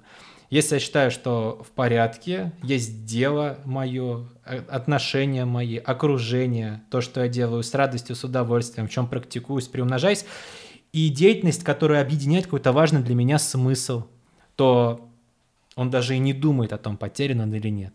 Он даже и не найден, потому что никогда и не терялся. Он есть. Мгм. И я правильно понимаю, ты вот ну, ты не один раз э, упоминал, вот сейчас мы и, и Бога, да, как пример, э, иногда ты говорил как космос, да, там из космоса. Вообще в целом, как правильно понимаю, ты допускаешь э, какой-то высший разум или Бога, э, просто ты не приверженец там той или иной религии, но ты считаешь, что э, не все во власти человека, и есть что-то еще больше. Вот как вот, если на такой уровень наш диалог вывести, мне интересно, что ты Да, думаешь об да. этом. Ну, Мысли об этом, конечно, есть. Но здесь коварство в том, что так или иначе мы находимся в пределах языка. Да. И вот э, мы, мы с тобой примерно одного возраста, да? У тебя Дэнди было? Дэнди, Сега. А, было, и оно сломалось очень быстро, я помню. Вот именно Дэнди, э, Сеги не было, Се- Сега дорого стоила. PlayStation потом, Не было. постарше, Вот когда только. Дэнди, короче, был. Дэнди, 8 бит графику, помнишь примерно? Конечно, Марио, да. там танчики. Ну так вот. И у меня такая метафора, что попытки человека объяснить что-то языком, вселенский разум, там, да, вот э, космос, прочее, бесконечность, да. время, Бог, да, это как попытки с помощью 8-битной графики представить вот э, ландшафт природы. Насколько язык, с одной стороны, дает возможность им, оперируя друг с другом, общаться и планировать время сбора и посадки урожая, Мгм. а с другой стороны, он накладывает колоссальные ограничения. Ну, это с одной стороны. А с другой стороны, вот, э, конечно, понимая, что я лечу вместе с э, моими человечеством, да, вместе с ним, я как его часть, на песчинке в холодном космосе, бесконечном, из ниоткуда в никогда. И есть необходимость хотя бы у какого-то костра, хотя бы на мгновение согреться, если даже не представив, вообразив, что есть какой-то некий в этом смысл и замысел. И даже если его нет, пусть он будет, потому что мысли о том, что он есть, влияют на проживание в моменте сейчас. Не исключая, конечно, и научного подхода, и лабораторных исследований. То есть, грубо говоря, ты агностик в этом вопросе, да? То есть ты не видел, и не говоришь, и не отрицаешь, что может есть, да? То есть, Я бы назвал себя верующим человеком, но не религиозным. То есть с точки зрения вот ритуализации я не сильно в них подкован, да, правил и прочее. Но с точки зрения, вот, например, засыпая, там, я М- молитва, обращаюсь, молитва, да, ага. и- да, я живу в молитве всегда, в благодарности, принятии. Да, и самое интересное, что вот многие практики такие, там, знаешь, личного развития, тот же дневник благодарности, по сути, это молитва, э, только в тексте описанная. По Да. сути, то есть просто человек э, выбирает, он молится Богу или там миру, да, но по сути он благодарность к чему-то же испытывает. Да, и, Понимаешь, и- да? и у меня подход такой, я могу детерминировать, причина обосновать. То есть э, то, какие эмоции я испытываю, влияет на фильтры моего восприятия. Да, если человек, допустим, привык э, там, гневаться и обижаться, представим хронически, да, э, он, он становится зависим от этих эмоций, и у него фильтры восприятия соответствующим образом работают, да. А что ты не мог получше студию подготовить? А что у тебя дома холодно? А что уже чай остыл? Да, это будет влиять, Мгм. что он будет искать и находить подтверждение, испытывать привычные эмоции. А если человек, вот даже если взять молитву как процесс, да, то ключевым является через мысль рождать позитивные эмоции, что влияет на фильтры восприятия и способствует поиску и нахождению того, что дает подтверждение этим эмоциям и возможность их проживать. Вот, то есть вот это тоже важный момент. А если вернуться сейчас вот в реальность э, существующую, да, там сложности все э, текущих событий, там и кризисы, войны, э, пандемии вроде еще и не заканчивались, да, там, по крайней мере, официально вроде никто не признал, что-то там еще вроде есть. Соответственно, когда все такие события глобальные происходят там, в странах или даже между, вообще в мире, то многие люди испытывают ощущение кризиса, да, там, начиная от личного и профессионального и заканчивая, может, каким-то экзистенци... экзистенциальным. Э, вот как, э, на твой взгляд, преодолевать кризисы э, вот, любого уровня, э, которые в том числе не зависят от тебя, да, какие-то вот от глобальных событий? Да, с удовольствием раскрою. На примере пандемии, кстати. Это о, о, ну, достаточно острые такие воспоминания mm-hmm. с точки зрения образа жизни. Я помню. Меня такое есть определение к кризису. Кризис – это загадка, которую предлагает мне жизнь, прекрасно зная, что у меня есть все необходимое с этим справиться, но я пока могу об этом не знать. Mm-hmm. Первое. Второе. Когда пришла пандемия, я помню, история, связанная с карантином, да, вот э, помню такой вот момент был важный, что у меня же кабинет рядом, очная деятельность, и все, мы прекратили заниматься и переорганизовали дома хозяйственно-бытовую деятельность, значит, и я представил, а что если этот карантин будет идти 10 лет? То есть вот 10 лет. Все, 10 лет живем в таких условиях теперь. И это давало сил и дает сил. Я к чему? Потому что мысли о том, все, сейчас неделя пройдет, это прекратится. Ну ладно, через две недели прекратится. Вот это ожидание, сейчас это прекратится и будет по-старому. Mm. Да, прекратиться будет по-старому, сейчас прекратиться будет по-старому. Оно сильно иссушает силы. Ничего не прекратится. Это будет теперь всегда. Живем теперь в таких условиях. Это будет так. И задача заключается в том, как здесь, адаптировавшись, плавно двигаться, чувствовать, любить, продолжать заниматься. И это неплохо и нехорошо. Это движение тектонических плит. Это масштабные явления, они есть. Мысль о том, что я сейчас раз и все там могу влиять, они здесь не совсем оправданы. Вопрос заключается в том, это в доверии спокойно смотреть, что я могу с этим делать дальше и как жить. И когда история с карантином пришла, я и подумал, все, теперь он будет 10 лет, адаптируюсь под новые условия. Я тогда придумал новую технологию записи выпусков, разборов mm-hmm. фильмов, когда реплика, комментарий, реплика, комментарий, реплика, комментарий. А до этого было так, реплика, комментарий, ну, реплика, комментарий, была запись большого э, куска видео, и потом я его монтировал, отрезал лишнее. Uh-huh. А потом я перестал так делать. Реплика, комментарий, сразу отрезаю лишнее, реплика, комментарий, отрезаю лишнее.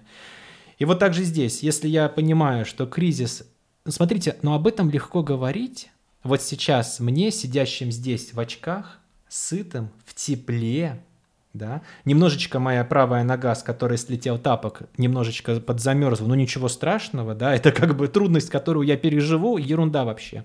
Легко об этом говорить в тепле. Сытый голодному не товарищ. Что бы я ни говорил в этом направлении, пусть они никого не обидят и не обесценят ничье страдания, там ужас, в котором человек находится.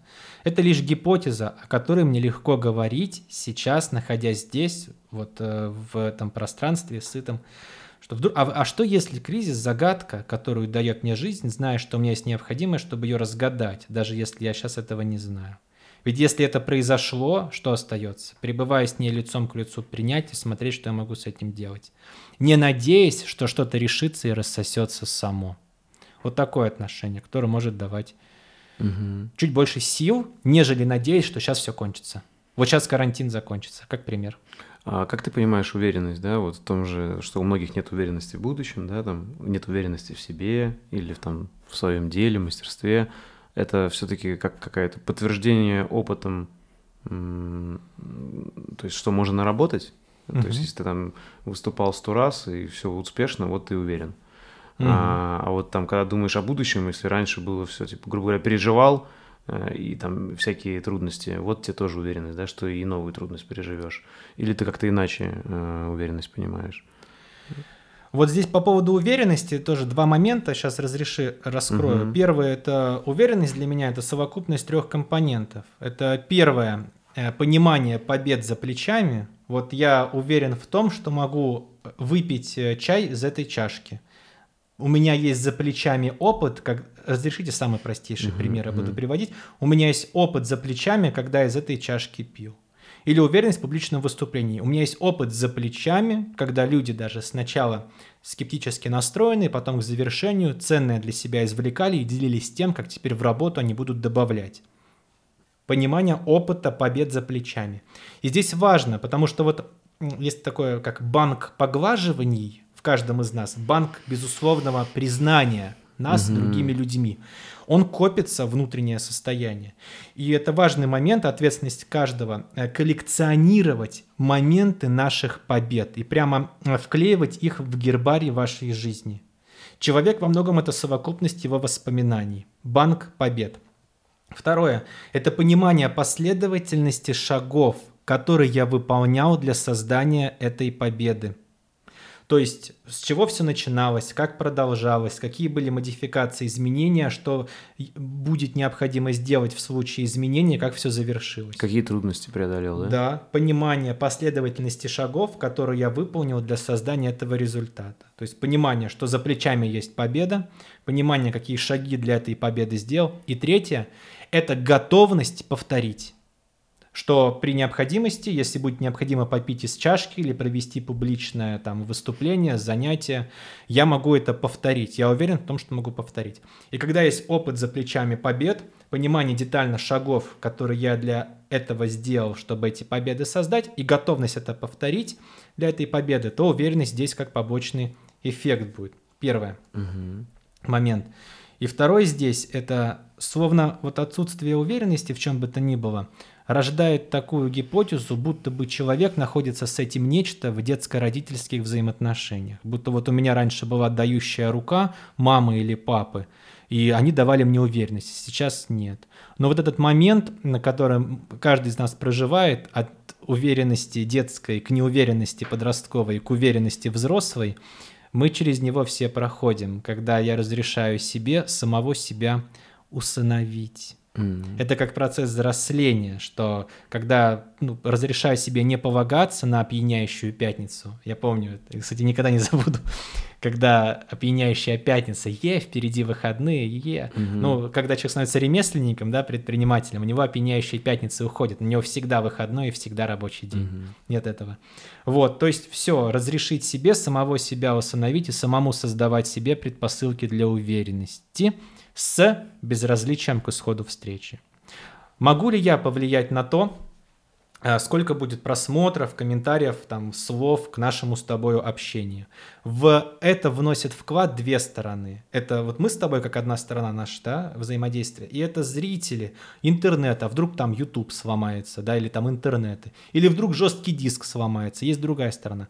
Но я могу повлиять на то, что зависит от меня. Вот речь спокойно, общение и говорить вслух, на поверхность поднимать важные гипотезы.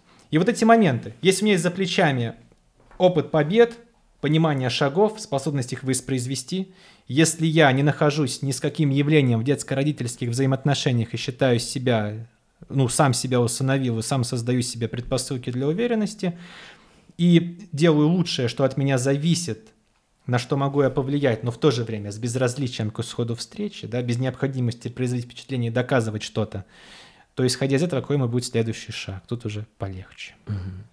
А как правильно расставлять приоритеты? Вот цели, допустим, начал ставить, э, что там должно быть первым и так далее, как ты должен, как это понимать? Да. Вот прежде чем подойти к приоритетам, крайне важно работать над желаемым образом жизни, как если прошло 5 лет, 15 лет, год, и исходя из этого, какие цели, задачи готовы себе поставить, и что из них является приоритетным, например, воспользовавшись моделью, что важно срочно, важно не срочно. Угу. Квадрант. Да, Матрицей, да, Эйзенхауэра. Угу. Потому что есть э, дела, вот, например, запись этого выпуска с тобой является делом важным и несрочным. Но записав это, этот выпуск в дальнейшем может стать в текстовом формате как частью, например, одной из моих будущих книг. Он будет актуальным в, режиме, в течение длительного времени, есть возможность к нему обратиться, его изучать. И вот здесь, с точки зрения того, сначала, чтобы делать важное и срочное, под этим я имею в виду, что то, что вы сделав, да, создаете условия, что вы не будете находиться потом в уязвимой позиции. Например, если покупать билет на Сапсан за сутки до отправления, то есть риск, что билетов не будет или будет только они с повышенным коэффициентом очень. Делать заранее. То есть я бы здесь восп... предложил обратить внимание на квадрант важности срочности. Понял. С точки зрения а как создавать события, которые будут двигать к этим целям, да, к твоему видению будущего? Очень рад, что ты об этом спросил. Сильно, потому что есть важный момент, который вот, если бы ты сейчас об этом не спросил, то записав этот выпуск, я бы думал, почему? Значит так. Вопрос был такой, я продублирую. А как создавать такие события, которые будут созвучны этому желаемому образу жизни? То, что я сейчас скажу, я надеюсь, если люди уже дошли до этого момента нашего с тобой общения, они уже предполагают, да. что, ну, ты-то точно, но я в своем уме, все нормально. Ага. Потому что то, что я скажу, может не вписываться совсем в картину мира. Но скажу. Решения и действия, которые человек предпринимает, не имеют никакого значения. Ключевым является то, из какого состояния вы принимаете эти решения и действия. Все, что начинается гневом, заканчивается позором. Все, что угу. начинается в радости, в спокойствии, заканчивается чувством победы, и здорово, что я это сделал. Ну, как правило, иногда. И поэтому здесь, когда вы работаете над видением желаемого образа жизни, вы еще создаете соответствующее состояние, которое имеет отношение вот к этому слепку реальности, можно сказать. И задача заключается в том, чтобы принимать решения и действия из этого состояния. Вот это рождение внутреннего состояния, спокойствия и доверия и радости от того, что это возможно.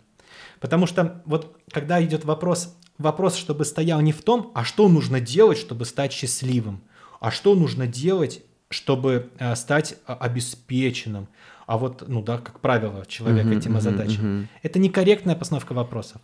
Кор- некорректная постановка вопроса ключевым является, а из какого состояния, в каком состоянии следует находиться, чтобы приумножить радость в своей жизни. В состоянии радости, а здесь масштаб вторичен, привычка первична. Ключевым является то, чтобы, работая над желаемым образом жизни, сформулировать на базе этих смыслов и текста такое состояние, в котором любые решения и действия, ну, конечно, в пределах разумного, угу. будут вас вести. Я сейчас объясню. Когда я для себя сформулировал с точки зрения желаемого образа жизни, что я являюсь полезным не только для близкого окружения, а вот точные занятия, как вот обучение по поисковому продвижению mm сайтов, я преимущественно проводил для людей первого и второго рукопожатия а что я могу быть полезным и для людей, которых я вижу впервые, и они не являются людьми первого или второго рукопожатия. Мне после этого плавно пришла мысль записать первое видео в формате разбора интервью. Угу. То есть в этом состоянии родилась мысль. И когда я это сделал, я, кстати, помню тот день, этот выпуск был посвящен интервью Олег Тиняков и Петр Осипов. Там была такая история, что где Тиньков Осипова унижал, да? Там, да, да, старая-старая, ну я как помню. старая, да. И... Лет 5-6, наверное, да? Да, я помню, с товарищами собрались и говорю, давайте я вам покажу, есть интересное интервью, где есть такие моменты, прокомментирую, вдруг полезно будет. Такие, да, давай. Он прям там жестко себя вел, так я помню. Да, и вот мы посидели, я рассказал, как полезно было, да, очень полезно. А я пришел потом, ну, потом, я пришел домой, и ага. вот на выходных, это был день суббота или воскресенье. Я просто помню тот день. я решил, а, погуглек, есть программы для записи уроков, чтобы вот то, что я сказал, наговорить, а потом, кому будет интересно, это посмотрят. И я вот это сделал, наговорил. У меня, у меня такой был заряд энергии, что я аж пошел в спортзал и ходил по дорожке в гору, чтобы спустить вот эту радость. Mm-hmm. Слово, знаешь, прорвал какой-то mm-hmm. момент. Mm-hmm. Хотя первые 150 выпусков почти никто не смотрел. Но радость, она от каждого выпуска, она, конечно, была. Uh-huh. Особенно от первого. И вот сформулировав для себя в желаемом образе жизни то, что я работаю с людьми, которые узнают обо мне благодаря интернету, но я тогда не знал благодаря какому формату. Ну, я не знал. То есть uh-huh, не uh-huh. было такого, что я у других подглядел, и потом вот формат. Я уже сейчас, бывает, наблюдаю, знаешь, последователей с точки зрения формата, которые uh-huh. делают там разбор интервью тоже в правом нижнем углу. А я как работал тогда в самой простой программе, я работаю в Movavi. Uh-huh. Вообще, Movavi uh-huh, самая uh-huh, простая. Но там нету функций, которые мне не нужны. Вот, в этом э, сформулировал, состояние есть, из этого состояния рождается мысль, идея, что можно делать. Ключевым является, можно вот этот текст, который вы формулируете для себя желаемого образа жизни, сформулировать, прочитывать его, он рождает внутреннее состояние, что влияет на фильтр восприятия, и прислушиваться к идеям и мыслям, которые рождаются – для воплощения этого в жизнь. И еще, никакой магии, здесь нет никакого, знаете, исполнения загадать желания. Это работа над фильтрами восприятия. Человек снаружи видит то, что регулярно усиливает укрепляет внутри. Поэтому к твоему вопросу, э, как, какие угу. действия выполнять?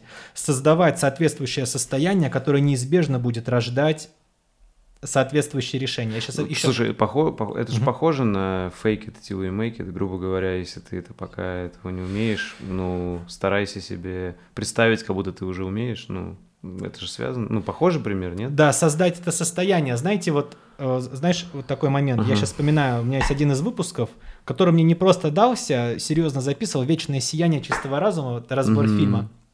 Классный я что имею в виду?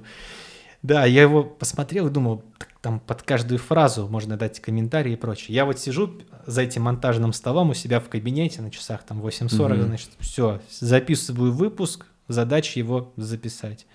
Я вот сижу и думаю, там столько говорить, а вдруг не справлюсь, а вдруг не пойдет, что я там скажу. У меня есть волшебная фраза, которой я создаю это состояние. Я знаю, что делать, это легко, справляюсь наилучшим mm-hmm. образом в радости – я таким образом настраиваю это состояние, знаешь, как накачиваю. Я знаю, что делать, это легко, я справляюсь наилучшим образом с радостью. И потом раз, палец сам нажимает на мышку, и запись пошла. Поэтому ключевым является это создание вот этого игривого, в радости, спонтанного, веселого состояния, которое уже открывает возможность принимать решения и рождать идеи в голове для воплощения этого в жизнь. Mm-hmm. Как все направлено. Да. Состояние наше первично, а решение и действия – это лишь его рационализация. А насколько гибкость э, в преследовании своих целей важна? То есть ты же, начиная свой путь, можешь понять, что что-то нужно изменить, или вообще изменить свои цели, понять, что на самом деле ну, ты передумал или понял, да. что это не твое. И, да, и именно поэтому э, вот этот процесс это не то, что можно сделать один раз и все, это то, кто, к чему можно возвращаться, и каждая последующая редакция может становиться другой. Но важный момент, смотрите, это, смотри, важно, когда я говорю смотрите, то есть обращаюсь uh-huh, да, ко uh-huh. всем, что если вы столкнетесь с непреодолимыми препятствиями, то это отличный повод поставить себе другие какие-то моменты. Mm-hmm, Далее, mm-hmm. то есть не биться головой об стену ни в коем случае. Да, несмотря ни на что, поставил цель, добейся. Нет, это mm-hmm. человек, судя по всему, слишком жесткими к себе стандартами, что тоже является искажением когнитивным, которое не имеет никакого отношения к действительности.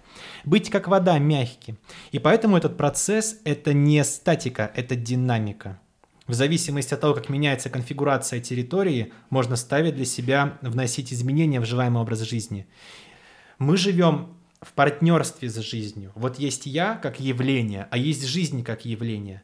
И явление не является предметом мебели. Это действующее, так сказать, нечто. И задача тоже прислушиваться к тому, э, что происходит, какие выводы могу из этого сделать. Не накладывать на нее ковер да, своего понимания, а взаимодействуя с ней работать. А как ты тогда понимаешь, смотри, вот э, талант мы так или иначе затрагиваем эту тему э, по ходу всего подкаста. А как, как я понимаю, вот, посмотрев твое видео про талант, ты не веришь в талант, ты веришь именно в труд, да, и какие-то достижения. Систематически, систематически да. труд. Да. Вот, но как ты, Сергей, у меня раньше такое же было убеждение, но потом э, я все-таки по ходу жизни, теперь у меня убеждение какое – я считаю так, что талант все-таки есть, какой-то там генетический, ну, вот, заложенный, но при этом э, э, человек трудолюбивый и, может, даже не талантливый, но хотя просто способный, он может обогнать талантливого, который расслабился и не развивается. Но э, обогнать такого же трудягу, но талантливого он не сможет. То есть, понимаешь, да, если человек и талант, и трудяга, то он обгонит э, не талантливого, но трудягу. То есть вот к такому я пришел. Какого то есть я, я считаю, что и талант есть, и труд по-любому есть, и его нельзя недооценивать, и чаще э, просто трудяги могут обогнать ленивых талантливых. Э, но, как я понимаю, ты все-таки не веришь в талант, во что ты веришь, и как ты объясняешь такие ситуации, как когда э, вот ты понимаешь, что ну не твое. Вот даже вот опять взять пример, вот ты говорил, ты достаточно рано понял, что не твое э, быть врачом, да? Хотя у тебя там семья, э, где можно было продолжать династию, да, врачей. Да, брат-сестра э, врачи, да, мама да. бухгалтер, папа на птицефабрике начальник убойного цеха был. Звучит, звучит сурово. Да, вот, а брат с сестрой, да. И вот здесь какой важный момент – есть такой выдающийся э, барабанщик, который начал заниматься своей деятельностью, тоже меня много вдохновлял, как раз в период карантина. Может быть, я неправильно скажу ему имя, фамилию. Эль э, Степарио Сибириано или Стебан. В общем... Это латиноамериканский, видимо, да? Или да, ну, он на английском языке говорит. Uh-huh. Да, и вот здесь какой важный момент – и на испанском, по-моему. Я помню, он каждый день э, публиковал драм-кавер на композицию. Вот я помню, каждый день публиковал разбор фильма, а он драм-кавер. Ага, я смотрел ага, на него ага. и думал, я тоже так могу каждый ага, день выпуск ага. делать. Но он, он, он играет, ну, невероятно просто. Он сейчас получил мировое признание, люди записывают реакты на его деятельность. А начал тоже с YouTube? Э, да? Через YouTube стал круто, популярным. Круто, круто. Он выдающийся музыкант. Особенно кто в теме, те смотрят, ну просто с открытой вот так челюстью ага. думать, как вообще это возможно. Это запредельный уровень, это невероятная координация вообще. Так я к чему? У него есть видео про то, что хватит называть меня талантливым. Ага. И у него есть видео, посвященное образу жизни. Я каждый день встаю в 5 утра. Я тренируюсь там до 11 часов ночи. Я тренируюсь весь день. Мне не интересно ничего, кроме моих тренировок. Я совершенствуюсь в своем ремесле и мастерстве. Это никакой не талант. Угу. Вот моя система упражнений. Вот вы можете делать. Всем поделился, да? Да, он угу. рассказывает, как что но производит впечатление. Я сейчас посмотрю, ну, смотрю его, когда у него выпуски выходят, с точки зрения того, чтобы восхититься силой человеческой вот этой дисциплины, вот этого ума, угу. координации, музыкальности. Ну, выдающийся, конечно, барабанщик. Ну, так вот, Эль Степарио Сибирьяну, по-моему. Вот, угу. найти можно сразу. Так я к чему? Э, здесь вот этот урок, посвященный таланту, я акцентирую там внимание, что, да, предпосылки некие генетические могут быть, да, в силу там темперамента, природных данных. Например, вопрос, связанный с речью, еще за детства мама подчеркивала, что вот наверняка журналистом станешь, mm-hmm. хорошо говоришь, да. И это важно учитывать. Но главное, чтобы мысли о таланте не были поводом ничего не делать. Mm-hmm. Раз вот у них талант есть, а у меня нету, поэтому ничего делать не буду. Или наоборот, ой, у меня есть талант, можно не развиваться. Можно, да, да ничего Просто не делать. остаться на этом уровне. Да. И может для кого-то будет вдохновлять пример от этого барабанщика Степарио Сибирьяно, который творит вообще чудеса, и даже опытные барабанщики, которые там в комментариях я 50 ага. лет практикую, но такой уровень, я понимаю, никогда не достигну. Но это не повод бросать дело. Он занимается этим всю жизнь, с утра до вечера, система тренировок, четко. И поэтому вот это важный момент что работая над видением желаемого образа жизни, так или иначе в его кристаллизации, оформлении будут проявляться и природные данные. То есть человек, ага. у которого является природным достаточно способность выстраивать отношения с другими, коммуникативные данные вдруг хорошо развиты, так или иначе, вживаемым образом жизни не в первой, может быть, а в седьмой редакции будет идти история, что он объединяет людей и с ними общается. И можно так сказать, что если дело не в таланте, э, то дело в том, чем ты готов пожертвовать ради того, чтобы стать вот какого-то уровня специалистом, да? То есть тут больше, э, допустим, у тебя был интерес или талант, как хочешь назови, вот что-то есть там э, изначально, и дальше достигаешь ли ты, становишься, вот, допустим, как этот человек мастером или нет, уже в большей степени зависит от вопроса не таланта, а вопроса, чем ты готов пожертвовать, и, да, и сколько времени этому посвятить, как себя отдать, да. Допустим, вот Есть же кто-то, кто всего себя отдает, но при этом он никогда там не заведет семью, не заведет детей, там, да, и, и он будет все время тратить на какое-то ремесло, и, возможно, из-за этого у него и больше шансов что-то достичь. А кто-то, допустим, хочет жить более размеренно, у него там и семья, и дети, и, может, еще какие-то хобби есть, а, но тогда, скорее всего, он не достигнет такого уровня, как вот тот, который полностью себя отдал. Вот здесь слово пожертвовать, ага. оно такое опасненькое. Ага. Я бы предложил вынести его за скобки. Вот оно уже предполагает некую, знаешь, как повышенную важность, угу. тяжесть и прочее. Если давай приведем пример не вот, вот этого барабанщика, поскольку я ввел в качестве угу. модели, да, да, да может давай. быть это не так у него, как пример. Да, скорее всего, такой человек делает с радостью эти тренировки. Например, когда я, я вот прихожу в кабинет, записываю выпуск, нет такого, что я жертвую тем, что не сижу дома и заставляю себя выпуск писать. Ага. Я это делаю с радостью, с удовольствием. Я ничем не жертвую. Нет такого. Если человек чем-то жертвует ради чего-то, он далеко не уйдет. Он будет создавать себе бессознательно препятствия и ставить себе палки в колеса. Это не жертва, это радость. Бывает такое, что я пришел, в кабинет, допустим, там в 9 утра начал запись, в 8 вечера встал, сделав только перерывы там в туалет и на обед, допустим, да, и у меня такая метафора, что я взял этот день, я его сжег на костре, и в завершении дня есть эта золотистая зола этого выпуска, который светом освещает темноту.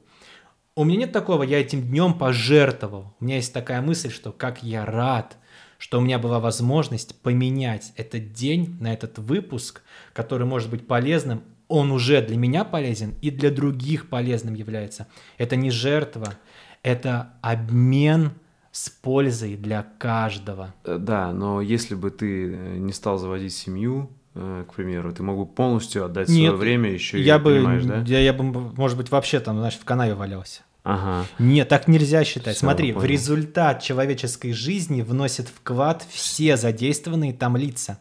В результат семьи вносят вклад все угу. участники.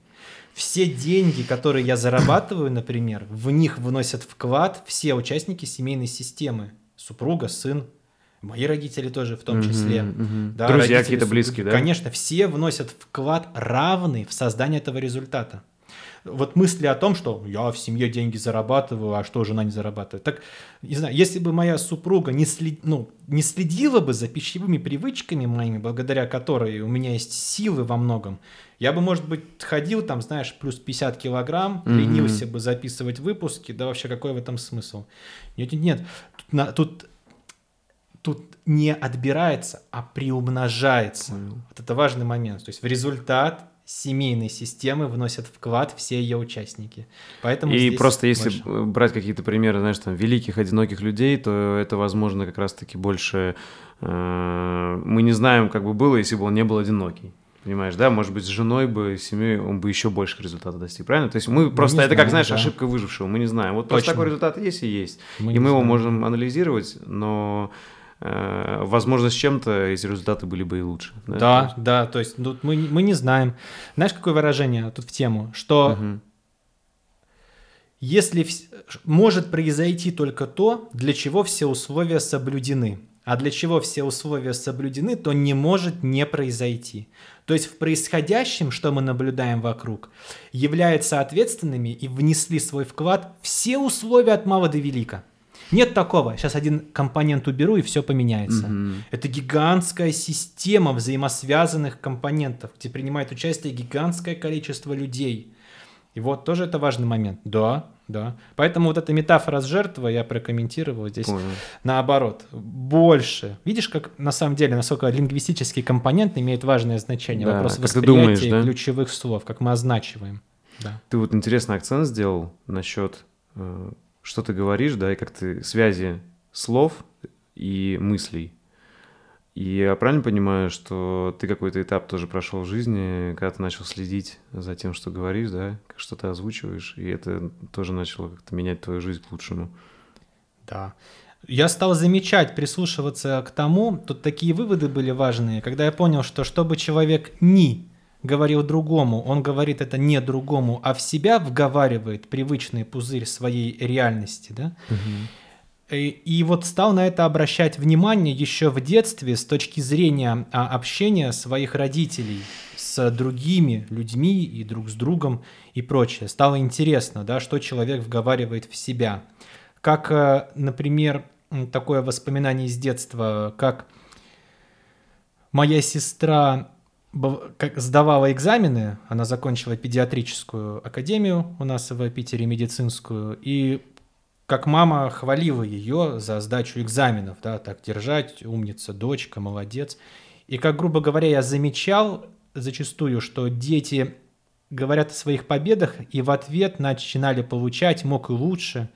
И для меня это уже в детстве становилось интересным, что словно человек говорит не другому какие-то слова, а использует другого, чтобы проживать привычные какие-то эмоции для себя. Как вот в первом случае, это не к тому, что там мои родители какие-то идеальные в этом отношении. Нет, нет. Это то, что было предпосылкой, что я начал замечать, что проговаривается кому и как еще в там, детском подростковом периоде. Как общались учителя с детьми в классе. Тоже важный момент. Какие своего рода вот эти внушения пробрасывались им, я начинал обращать внимание. В речи. Словно человек что-то говорит другому, но тем самым, как много он рассказал уже о себе, это сказав. И мне стало тоже интересно, а что я сам говорю, а как у меня с речью вопрос обстоит, а чему я ищу, нахожу подтверждение с точки зрения своей речи. И так я стал уделять этому большое внимание – Человек живет в океане условных рефлексов, а слова, которые мы используем, воспоминания к ним привязанные, это такие же э, стимулы, которые запускают соответствующую реакцию. И мы никуда от них не денемся. Если я скажу «мама», например, да, детский сад, молоко. Это будет рождать соответствующие образы и даже mm-hmm. соответствующее состояние. Человек не может, может этому противодействовать только если уши физически там закроет с шумоизоляцией. Да, это тоже как у меня такая тяга с детства к волшебству слов и речевого воздействия была. Благодаря взаимодействию вот, э, родственников друг за другом. Потому что у меня у мамы и у папы, у них в семьях было много детей, то есть там у мамы моей много братьев, сестер, у папы тоже. И вот у нас родственники, где я еще с детства замечал особенности общения в разных семьях, что из себя представляло общение в разных семьях родственников с их детьми. Угу. Вот. Так я начал обращать внимание на слова. А у тебя были когда-то слова-паразиты, знаешь? Или вот, вот у меня, допустим, есть слова-паразиты типа типа и так далее, и я еще, знаешь, иногда подвисаю, типа э, э, вот думаю, мне интересно, у тебя это когда-то было или никогда не было? и ты это, если было, исправил. Если посмотреть мои первые выпуски, у меня есть такое слово-паразит, понимаете, да? Ага. Понимаете, да? Который я использовал как буферную зону для того, чтобы продумывать, что говорить дальше. Потом потихонечку за записью уроков и с заточкой навыка записывать уроки мне уже прекратило быть необходимым найти временной промежуток, чтобы продумать дальше, и понимаете, да, из речи я убрал. Вообще, слова паразит это то же самое, что при речи вот так прыгать глазами. И отсюда я придумал упражнение, оно называется «Система тренировок для развития речи» Сафин. Оно, как и все остальные, есть у меня в открытом доступе, можно найти. И система тренировок предлагает, значит, делать независимыми друг от друга три процесса. Это продумывание, что говорить дальше, процесс воспроизведения речи, то есть вот фонетический компонент, движения языка, гортани, неба, и это ритмичность. И вот здесь плавно, если включить метроном, допустим, вот как будто это метроном, тук, угу. тук, тук, тук, смотреть в одну точку, я сейчас смотрю в твой правый зрачок, и считать от 1 до 100 и от 100 назад ритмично. Например, допустим, я начал делать это упражнение некоторое время назад, 27, 28, 29, 30, 31, 32 и 33. Почему цифры я определил здесь? Потому что они дают возможность не задумываться, не задумываться, какая цифра следующая, от 1 до 100, от 100 назад. И по умолчанию, выполняя это упражнение, будет хотеться вот так глазками прыгать. Угу. А движение вот такое глазами – это то же самое, что неконтролируемые слова-паразиты в речи. Угу. Если человек обучается делать независимыми друг от друга, что говорить, процесс воспроизведения речи, то есть это движение глаз обязательно, и это э, продумывание, что говорить дальше, то слова-паразиты у него из речи вымываются. Если посмотреть, например, с точки зрения слов паразитов в моей речи за вот э, более трех часов нашего общения здесь, то были такие моменты, когда для... Мы же пишем в реальном времени, когда для размышления, что сказать дальше, я несколько раз сказал выражение «это действительно очень важно». Даже тогда, когда в этом не было необходимости, я проговаривал эту формулировку, чтобы продумать, какой дальше смысловой блок вставить. А в отношении э, всего остального времени не было ни одного здесь, что является следствием выполнения этого упражнения. Я, конечно, не то, что хочу похвастаться, я показываю, как это упражнение работает. И когда я начал запись у уроков, я выполняю это упражнение в процессе регулярной жизнедеятельности, записывая урок. Я смотрю в объектив камеры в одну точку. У меня нету сценария, скрипта, я не читаю текст, я не готовлю заранее текст. Я смотрю в одну точку, проговариваю ритмично, Интересно, что мы сейчас заметили. Давайте посмотрим, а что это еще может обозначать. Заметьте, какой интересный момент. Вот, ритмичная речь. И это плавно вымывает слова-паразиты. У меня вот такой подход к этому. Угу. Среди моих э, коллег я не работаю с людьми, э, страдающими заиканием, но я получал такую обратную связь, что это упражнение может быть полезно и с заиканием в том числе. Называется система тренировок для развития речи 10 минут в день Альберт Сафин. Угу. Я там слукавил, на самом деле там не 10 минут в день, оно серьезное очень. 10 минут в день это для меня, когда я уже понимаю всю технологию. Может пригодиться. Это вымывает слова-паразиты из речи. Угу. И у меня последний общий вопрос, который я всем гостям задаю. А, что для тебя значит быть э, человеком в 21 веке? Чем отличается от других времен наше время, может? Быть человеком и в 21 веке вообще с точки зрения времени, вот у меня есть такое выражение, для бессознательного угу. времени нет. Время появилось когда? С появлением языка, так сказать. Когда у нас в языке стали вычленяться прошедшее время, настоящее, будущее. Мы тогда посеяли урожай, тогда будет необходимо его собрать и прочее. Но на длительном периоде нашей с тобой эволюции – сколько вот нашей планете, сколько лет жизни на Земле. Времени нет, да, вот это такое явление появилось как с языком вместе, да, как такой концепт. Поэтому здесь э, быть человеком — это быть в доверии к времени в любой момент его. Принимать такие решения, которые для меня являются заботой о себе и о других, возможностью строить активы, то есть строить водопровод, а не носить голыми воду в ведрах голыми руками. И водопровод, который может быть полезным и для меня, и для других, и жить в соответствии с ценностями. Вот, например, здесь какие ценности звучали с точки зрения этого выпуска вот из моих уст. Это что достижение результатов любых является следствием выполнения упражнений дисциплина и мысли о том, что может что-то легко произойти вот так, благодаря каким-то щелчку пальцев, это опасные мысли, в направлении которых приглашаю не думать.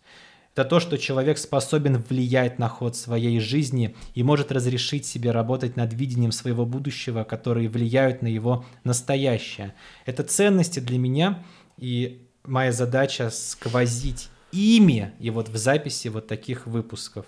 То есть быть человеком и в 21 веке, и в каком угодно веке, проявлять заботу о себе и о других, строить водопровод, который может утолить жажду и мою, и других людей, и принимать решения в соответствии с ценностями, относиться к другим людям так, какое бы отношение я бы хотел к себе – и даже если вдруг меня украдут инопланетяне в ближайшее, ну, не в ближайшее, а в какое-то время, чтобы в спокойствии и в принятии, без мыслей о том, что я вот кого-то обманул и был неправ, этого обвел вокруг пальца, быть к этому наилучшим образом готовым. Да, жизнь явление не вечное, оно временное, и рано или поздно все люди, ныне живущие, закончатся, придут другие, и какой вклад мы можем внести для их более прекрасной жизни, даже зная, что они никогда нас, может, и не узнают вообще. Угу. Вот для меня быть человеком в 22, 23, 21, 17 веках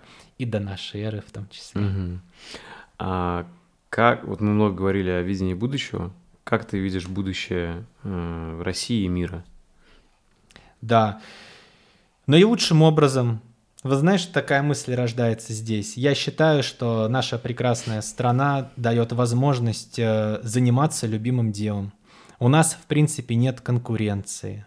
Конечно, здесь могут меня сейчас закидать тапками и сказать, как это нет конкуренции. Конечно, есть. Да нет. Можно даже сейчас ввести, например, в поиске э, Яндекса, даже в Санкт-Петербурге, да даже и в Москве конкурентоспособный запрос, типа монтаж пластиковых окон, допустим, или ремонт автоматических коробок передач такая-то модель. И удивиться, что могут не взять трубку. Получается, что у человека есть возможность заниматься деятельностью, быть полезным, сделать классный, хороший сервис и уже в этом деле преуспеть. Поэтому у нас есть возможность заниматься делом, преуспевать в нем, развиваться, быть полезным. И это прекрасно. Поэтому я вижу, какое будущее развитие, преуспевание, занятие любимым делом, быть полезным, затачивать и развивать свой профессионализм. Меня окружает большое количество людей, которые являются выдающимися специалистами, профессионалами в своей теме. Я беру с них пример. Класс. И верю, что сегодня хорошо, завтра будет еще лучше, а послезавтра еще лучше. И здесь вопрос у меня не в том, что мне готовы для этого дать, а как я могу быть полезным и что могу в этом я привлечь, чтобы еще полезным быть. И я очень рад, что таких людей много, на которых я равняюсь наилучшим образом. В общем, ты видишь место для развития большое. Э, да, я связываю свою жизнь с Россией, с нашей страной и с нашим языком. Э, были когда-то идеи с точки зрения, значит, э, перевода моего... Может быть, когда-то мои уроки кто-то будет переводить, я против не буду. Была идея самому на себя брать эту функцию, но нет, я думаю и работаю на русском языке. Угу. Вот. И ты Понятно. говорил о многих книгах, которые повлияли. А, можешь хотя бы один фильм какой-то назвать, который повлиял? Тоже классно. Фильм? Угу. Ну, можно не один. Давай. Просто да. ты много разборов сделал. Вот что, ну, может быть, а может, ты не разбирал фильм, но который на самом деле на тебя повлиял. Это будет необычно, конечно, но на меня можно... У нас такое серьезное было взаимодействие, а сейчас можно поюморить, я думаю, немножко. Конечно. А, каждый фильм, которому я посвящал выпуск, я с большим уважением, угу. произвел на меня колоссальное впечатление. То есть ты специально брал фильмы, которые тебе нравятся? Не тебе, только, да? да. Такой, который я вот э, изучил, Готов смотреть. посмотрел, да. думаю, ну, конечно, ну вот, ну это выдающаяся работа. Я прямо в восторге, да. Значит, фильмы, которые произвели на меня впечатление, расскажу. Я считаю, есть фильм, который я считаю самым страшным фильмом. Mm-hmm. Вот я считаю, ну, я так понимаю, наши выпуски смотрят преимущественно пусть э, совершеннолетние люди, и там да. он для совершеннолетних людей. И ну, я когда его смотрел, мне было так страшно, это было очень необычно. Я даже не думал, что какой-то фильм может так пугать. Угу. Мученицы. Оригинал именно. Угу. И он как-то произвел это на триллер, меня впечатление. Да, это, это фильм ужасов. А, ну, это триллер ага, ужас. Да. Вот, по-моему, есть ремейк, но я бы, ну, оригинал предложил обратить внимание. По-моему, он тайский, по-моему, Таиланд. Но точно не скажу. Ну там... Азиатский, в общем, да? Да, да. По-моему, да, есть еще э, ремейк. Да, вот именно оригинал. Ну, раз уж то мученицы, да. Ну, смотрите, я, я много кому рекомендовал этот фильм, mm-hmm. ну, среди близких, а потом а чем он повлиял на тебя? делали вот такой фейспалм и говорили, я такой ерунды вообще никогда не видел. Не знаю, мне ну, переходами сюжета ага. необычные, ну, ну, ну, страшно, ага, конечно, ага. прям. То есть Под... ты любишь фильм ужасов, да? Иногда, да. Потом э, уже это юмористический, но тоже юмористический ужастик, но тоже с интересными переключениями. Смотрите, мне нет, не, знаете, когда спрашивают, какие фильмы, есть такое желание показать вот так шарф поправив себя ага, творческой ага, натуры ага. и прочее. Нет, мне понравился фильм, сейчас я его вспомнил, «Хижина в лесу». Что знакомое. Это А, такой ужас, ужастик, да, Да. молодежный, но там необычные переключения сюжетов, он неожиданный, Мгм. что будет. Я позавчера посмотрел фильм 2022 года «Меню». Тоже не слышал. Я тут тоже произвел впечатление. Меню 2022 года. Я смотрел первые 70% э, за компьютером с одним переводом, а потом оставшиеся я пошел есть и посмотрел на телевизоре через другой сервис с Мгм. другим переводом. Я, если будете смотреть фильм «Меню», обязательно рекомендую его смотреть. По-моему, там вот есть актер, который играл Волан-де-Морта. М, И вот там мгм. этот актер играет, и вот есть озвучка фильма «Меню», может быть, вот голос похож, что этого же актера озвучивает тот же, кто озвучивал Волан-де-Морта. Это совсем другое настроение. Тоже... И вот это редкое ощущение, когда я смотрю фильм, и я думаю о том, хоть бы он не кончался, потому что так интересно. Круто. Как это здорово. Ты заинтриговал. прям. Интерес. Да, и это не какие-то фильмы с глубокой философской мыслью, это фильмы, которые интересно смотреть. Вот. То есть вообще тебе тоже сторителлинг и вообще киноискусство тебе интересно? Тебе нравится? Ты чему-то учишься тоже, да? Э, Может, там как строит историю, как рассказывает? Да, интересно. И мне так нравится вот это мгновение, оно редко бывает, Ага. когда так любопытно, что будет дальше. Я обычно фильмы, э, вот с точки зрения для выпусков, я смотрю параллельно читая сюжет. У меня есть сюжет фильма, есть картина. Мгм. Я думаю, вот я сейчас меню планирую посмотреть. Может, выпуск возьму. Сюжет еще не прочел. Я посмотрел это первые 15 минут, все сюжет убрал. Я его буду смотреть не для выпуска, а мне самому интересно посмотреть, что дальше. Мгм. Потом я считаю, конечно, выдающимся шедевром мирового кинематографа это «Коломбо» сериал. Мгм. Но вот первые два сезона, там...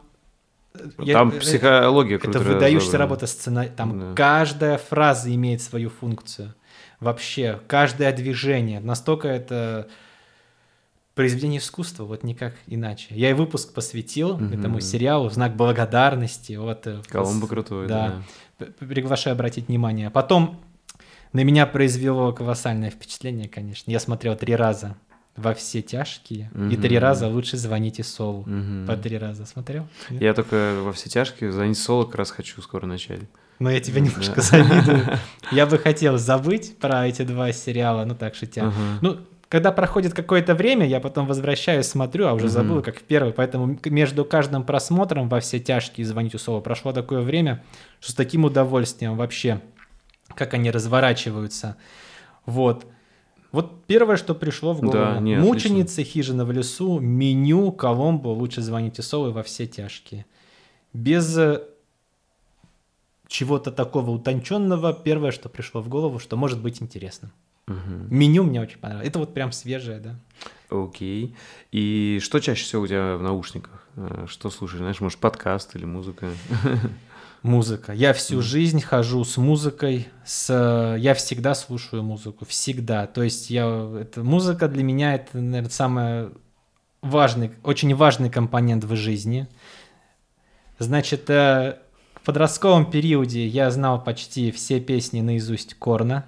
Are Ты из ready? Family? Да, New Metal. Круто. Да, Джонатан Дэвис навсегда. Я, я до сих пор слушаю у них. Я считаю, первый альбом это шедевр вообще. Они основоположники Да. жанра. И Это любимая меня группа моего старшего брата была, поэтому я ее очень много слушал в детстве. принял. Корн это, Мгм. да, основоположники жанра. И когда их мне тоже нравится, они мало того, что основоположники жанра, но когда говорят New Metal, они говорят, у нас свой жанр, у нас жанр. Корн. Потом, конечно, я хочу отметить единственную рок-группу в России, но это действительно единственная рок-группа, которая тоже для меня основоположник жанра, ну, навсегда. Это «Психея», М. выдающийся, вот у них альбом «Песни трущоб», «Надежд одиноких сердец». И вы тоже играли альтернативу? э, У нас был такой New была? Wave, в New Wave, общем. Поп, поп, New Ага. Wave, красиво, мелодично. Да. Так, потом у меня много композиций есть Dead Can Dance. Э, В Вот общем, его, это, не это это не- да, не Dead знаю. Can Dance. Enigma мне нравится, да. у них альбом 99 года Push the Limits, э, где Gravity of Love регулярно Это переслушиваю. очень красивая музыка. Да. Плейсиба. Есть несколько песен, которые у меня регулярно на перемотке. Робби Уильямс. Sense Робби Love классный, да. Да. вообще прям... э, Так, сейчас, значит, из я, мне очень хорошо, что ты меня об этом спросил. Есть э, группа выдающаяся. Жаль, что они записали два всего альбома. Тоже у меня на репите. Exotic Petting Animal Zoo. Это я не знаю. Вот, ну, такой тяжелячок, в общем. Да. Так. Сейчас. Самые такие... А, ну, конечно. Конечно. Есть, э, есть композиция, которую я слушаю. Знаешь, сколько я тебе сейчас скажу? Которую я слушаю с, уже 17 лет подряд почти каждый день. Mm. Это Depeche Mode In Your Room. Вот mm-hmm. у них альбом Songs of Faith and Devotion, еще до ухода Алана Вайлдера. Mm-hmm. In Your Room, Walking in My Shoes и High Love. Три моих вообще любимых песни. Самых, они у меня самые любимые песни, в общем. Мне еще нравится такой жанр, как серф-рок. Это Аква Вельвец. Это с 60-е года. Э. И сейчас играют, да, это выраженные гитары, да, вот да, это да, с да, дилеем, да. сустейном. Да, ну, грубо говоря, музыка. Э, такая музыка, которая... Квентина Тарантино. Квентина Тарантино да, часто, да-да-да. Да, да, ну серф-рока да, у меня да. очень много. Бич Бойс там, да, вот, по-моему. Да, есть, ну, я их да, это ага. не в теме, угу. вот. Значит, э, серф-рока много у меня, да. Ну вот э, хочется прямо открыть свой э, телефон и посмотреть, что там да нет, есть. Все, первое, что круто назвал. переслушал. Да, Ой. Да. А слушай, а какие-то подкасты не слушаешь, ничего там, может, подписан на кого-то, следишь за кем-то? Или, может, YouTube-каналы какие-то смотришь? Что ты, может, посоветуешь? Посмотреть тоже. Я иногда за едой смотрю разные прохождения игры Готика 2. Мне нравится. Представляешь, это, игра. Ты играл вот предыдущий я играл, это была моя любимая игра в детстве. А, я, у меня как-то, знаешь, у меня был геймерский период лет с 13 до 16, наверное, и потом меня резко отрезало, стало неинтересно. Но в Готику я запомнил на всю жизнь очень много. И знаешь, совпадение, предыдущий гость это тоже его любимая игра, и он много про нее рассказывал. Он говорит, он, я, я не знаю, но он мне рассказывал, есть какой-то мод польский. Возвращение. Польский, современный какой-то, какая-то польская компания сделала. И а, вот, новый это Арховас? Да, наверное, да. Да, да, да, есть новый. И да. вот он, то есть на том же движке, но типа новый. Так, там у Готики, слушай, я, я ради этого себе компьютер купил. Mm-hmm. Вот, э, ради мода возвращения новый баланс. Ага. Но это вообще, ну это вообще. То есть ты играешь периодически до сих пор? Сейчас да? нет, я ее, я дошел там до ага. последнего дракона, все. А иногда бывает, я могу, ну там за едой что-нибудь хочется, я, я врублю прохождение. Просто стримы смотрю. Просто да, да. то есть под, это как вот что-то для фона, угу. кто-то что-то играет, ходит, но это знаешь как отвлечься от регулярного потока uh-huh, жизни и посмотреть. Uh-huh, uh-huh. Ну, иногда мы играем, у нас есть такая традиция Fortnite. С друзьями. Вчетвером. Да, и я за компьютером, сын за Xbox, и еще двое товарищей. Мы вот там, бой отрядов у нас. Мы, бывает, вечером созваниваем, ну, списываемся и вчетвером Fortnite. И мы играем в нулевую высоту, где нельзя строить классный режим. А ты играл в Fortnite? Fortnite играл пару раз совсем немножко. Королевская да. битва, на остров высаживается 100 человек. С Мы примерно час, тоже. час поиграем. Вот особенность Fortnite в том, что ну, там уже через час уже все, уже не лезет, уже все, наигрался mm-hmm, и все. Поиграли, мы там часто побеждаем, то есть у нас уже слаженная команда. А там особенность в том, что сложность повышается с твоим уровнем. Mm-hmm. Вот, и мы вот так четвером группой, и это как такое. Вот. Круто. Смотрю, и вот, да, игры Fortnite и, ну, Готика 2 это навсегда, конечно. Да, это, это целый мир. Это целый мир. Да, и поэтому большой привет э, коллеге, у кого брал интервью по поводу Готики, да. Музыка там, это такая атмосфера. Да. Не, готика круто. Я прям помню, я в школе сидел, и вот как ты сейчас, я вот так на тетрадке рисовал готика разными словами, ждал, пока урок закончится, бежал, бежал играть. А я так после колледжа, я, короче, приходил, знаешь, что руки не мыл, помню, я врубал в компьютер, пусть загружается, чтобы в готике побегать. А вот этот мод, который есть, вот есть, да, Архолос вот этот, есть еще возвращение, новый баланс. Это глобальный мод, где сделали новые локации, новые квесты. Вот серьезно, вот реально люди фанаты своего дела сделали, тоже может быть интересным. Ну, StarCraft еще вот помню. Да, из старых тоже да. помню, играл много. В Доту чуть-чуть совсем. Ну, к Доте немножко так подутратил интерес, но некоторое время бегал. Еще когда он был на Warcraft 3, mm-hmm. давно помню, мы с Андрюхой. Андрей, здорово. дорубили. Короче, у тебя, э, ну, то есть игры какое-то время занимали тебя. А, да. А, Resident Evil 4 ремейк я тут прошел. Вообще считаю шедевр. Ну, короче, ты к играм хорошо относишься, то есть периодически ты да, да, хорошо, до сих да. пор играешь. Да. Вот э, Resident Evil 4 ремейк, второй ремейк. Я тоже как... Я ради Резидента... Вот это тоже, да, побаловать своего внутреннего ребенка. Это важный момент. Я помню, когда я на первой PlayStation, еще в восьмом классе, Мгм. помню, мне родители с окончанием восьмого класса подарили PlayStation первую. Я тоже на нее весь год копил, Мгм. помню. С обедов родители добавили. Ну так вот, я к чему? Я прошел Рез- Резик Resident Evil 1, 2, 3 под большим впечатлением. И потом вышел Resident Evil 2 ремейк. Я думаю, все надо. Я купил телевизор, Xbox э, One X тогда, еще вот того, того поколения. Даже на телевизор особо так не смотрели. Куплю еще. Вот, в общем, вот. И прошел, вот так радостно было. И вот Resident Evil 4, ты знаком с этой серией? Я только вот в первый, наверное, играл вот давно, давно, Ну, давно. Resident Evil 4 ремейк, я считаю, вообще это шедевр.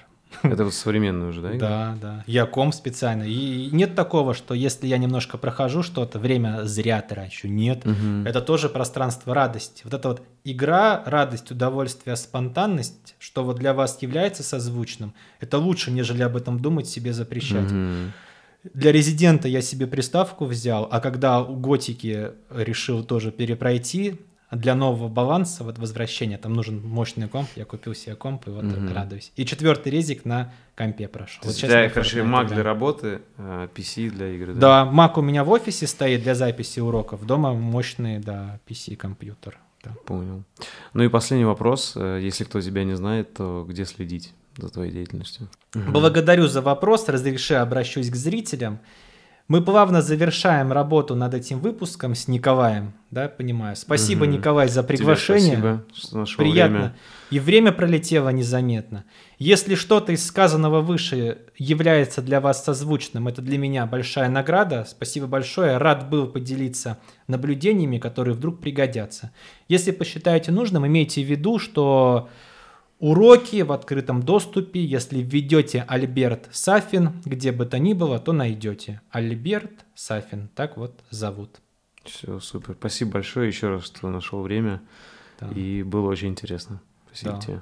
И тебе большое спасибо, Николай. Рад, что записали наилучшим образом. Вот как раз, смотри, камера, оп, А в идеальном работает? времени. Всё, да, всё а вот супер. мгновение назад. Спасибо большое, большой привет, пожму, спасибо. Пока, пока. пакет. Спасибо за внимание. Если вам понравился выпуск и вы хотите внести свой вклад в продвижение подкаста, то, пожалуйста, поделитесь им с друзьями, оставьте отзыв в комментариях и подпишитесь на него в удобной вам площадке. Также вы можете поддержать подкаст, став моим патроном по ссылке boosty.to слэш Ник Чернобаев и получать полные версии подкастов, а также предлагать вопросы, которые я могу задать моим будущим гостям. Всем спасибо и всего доброго.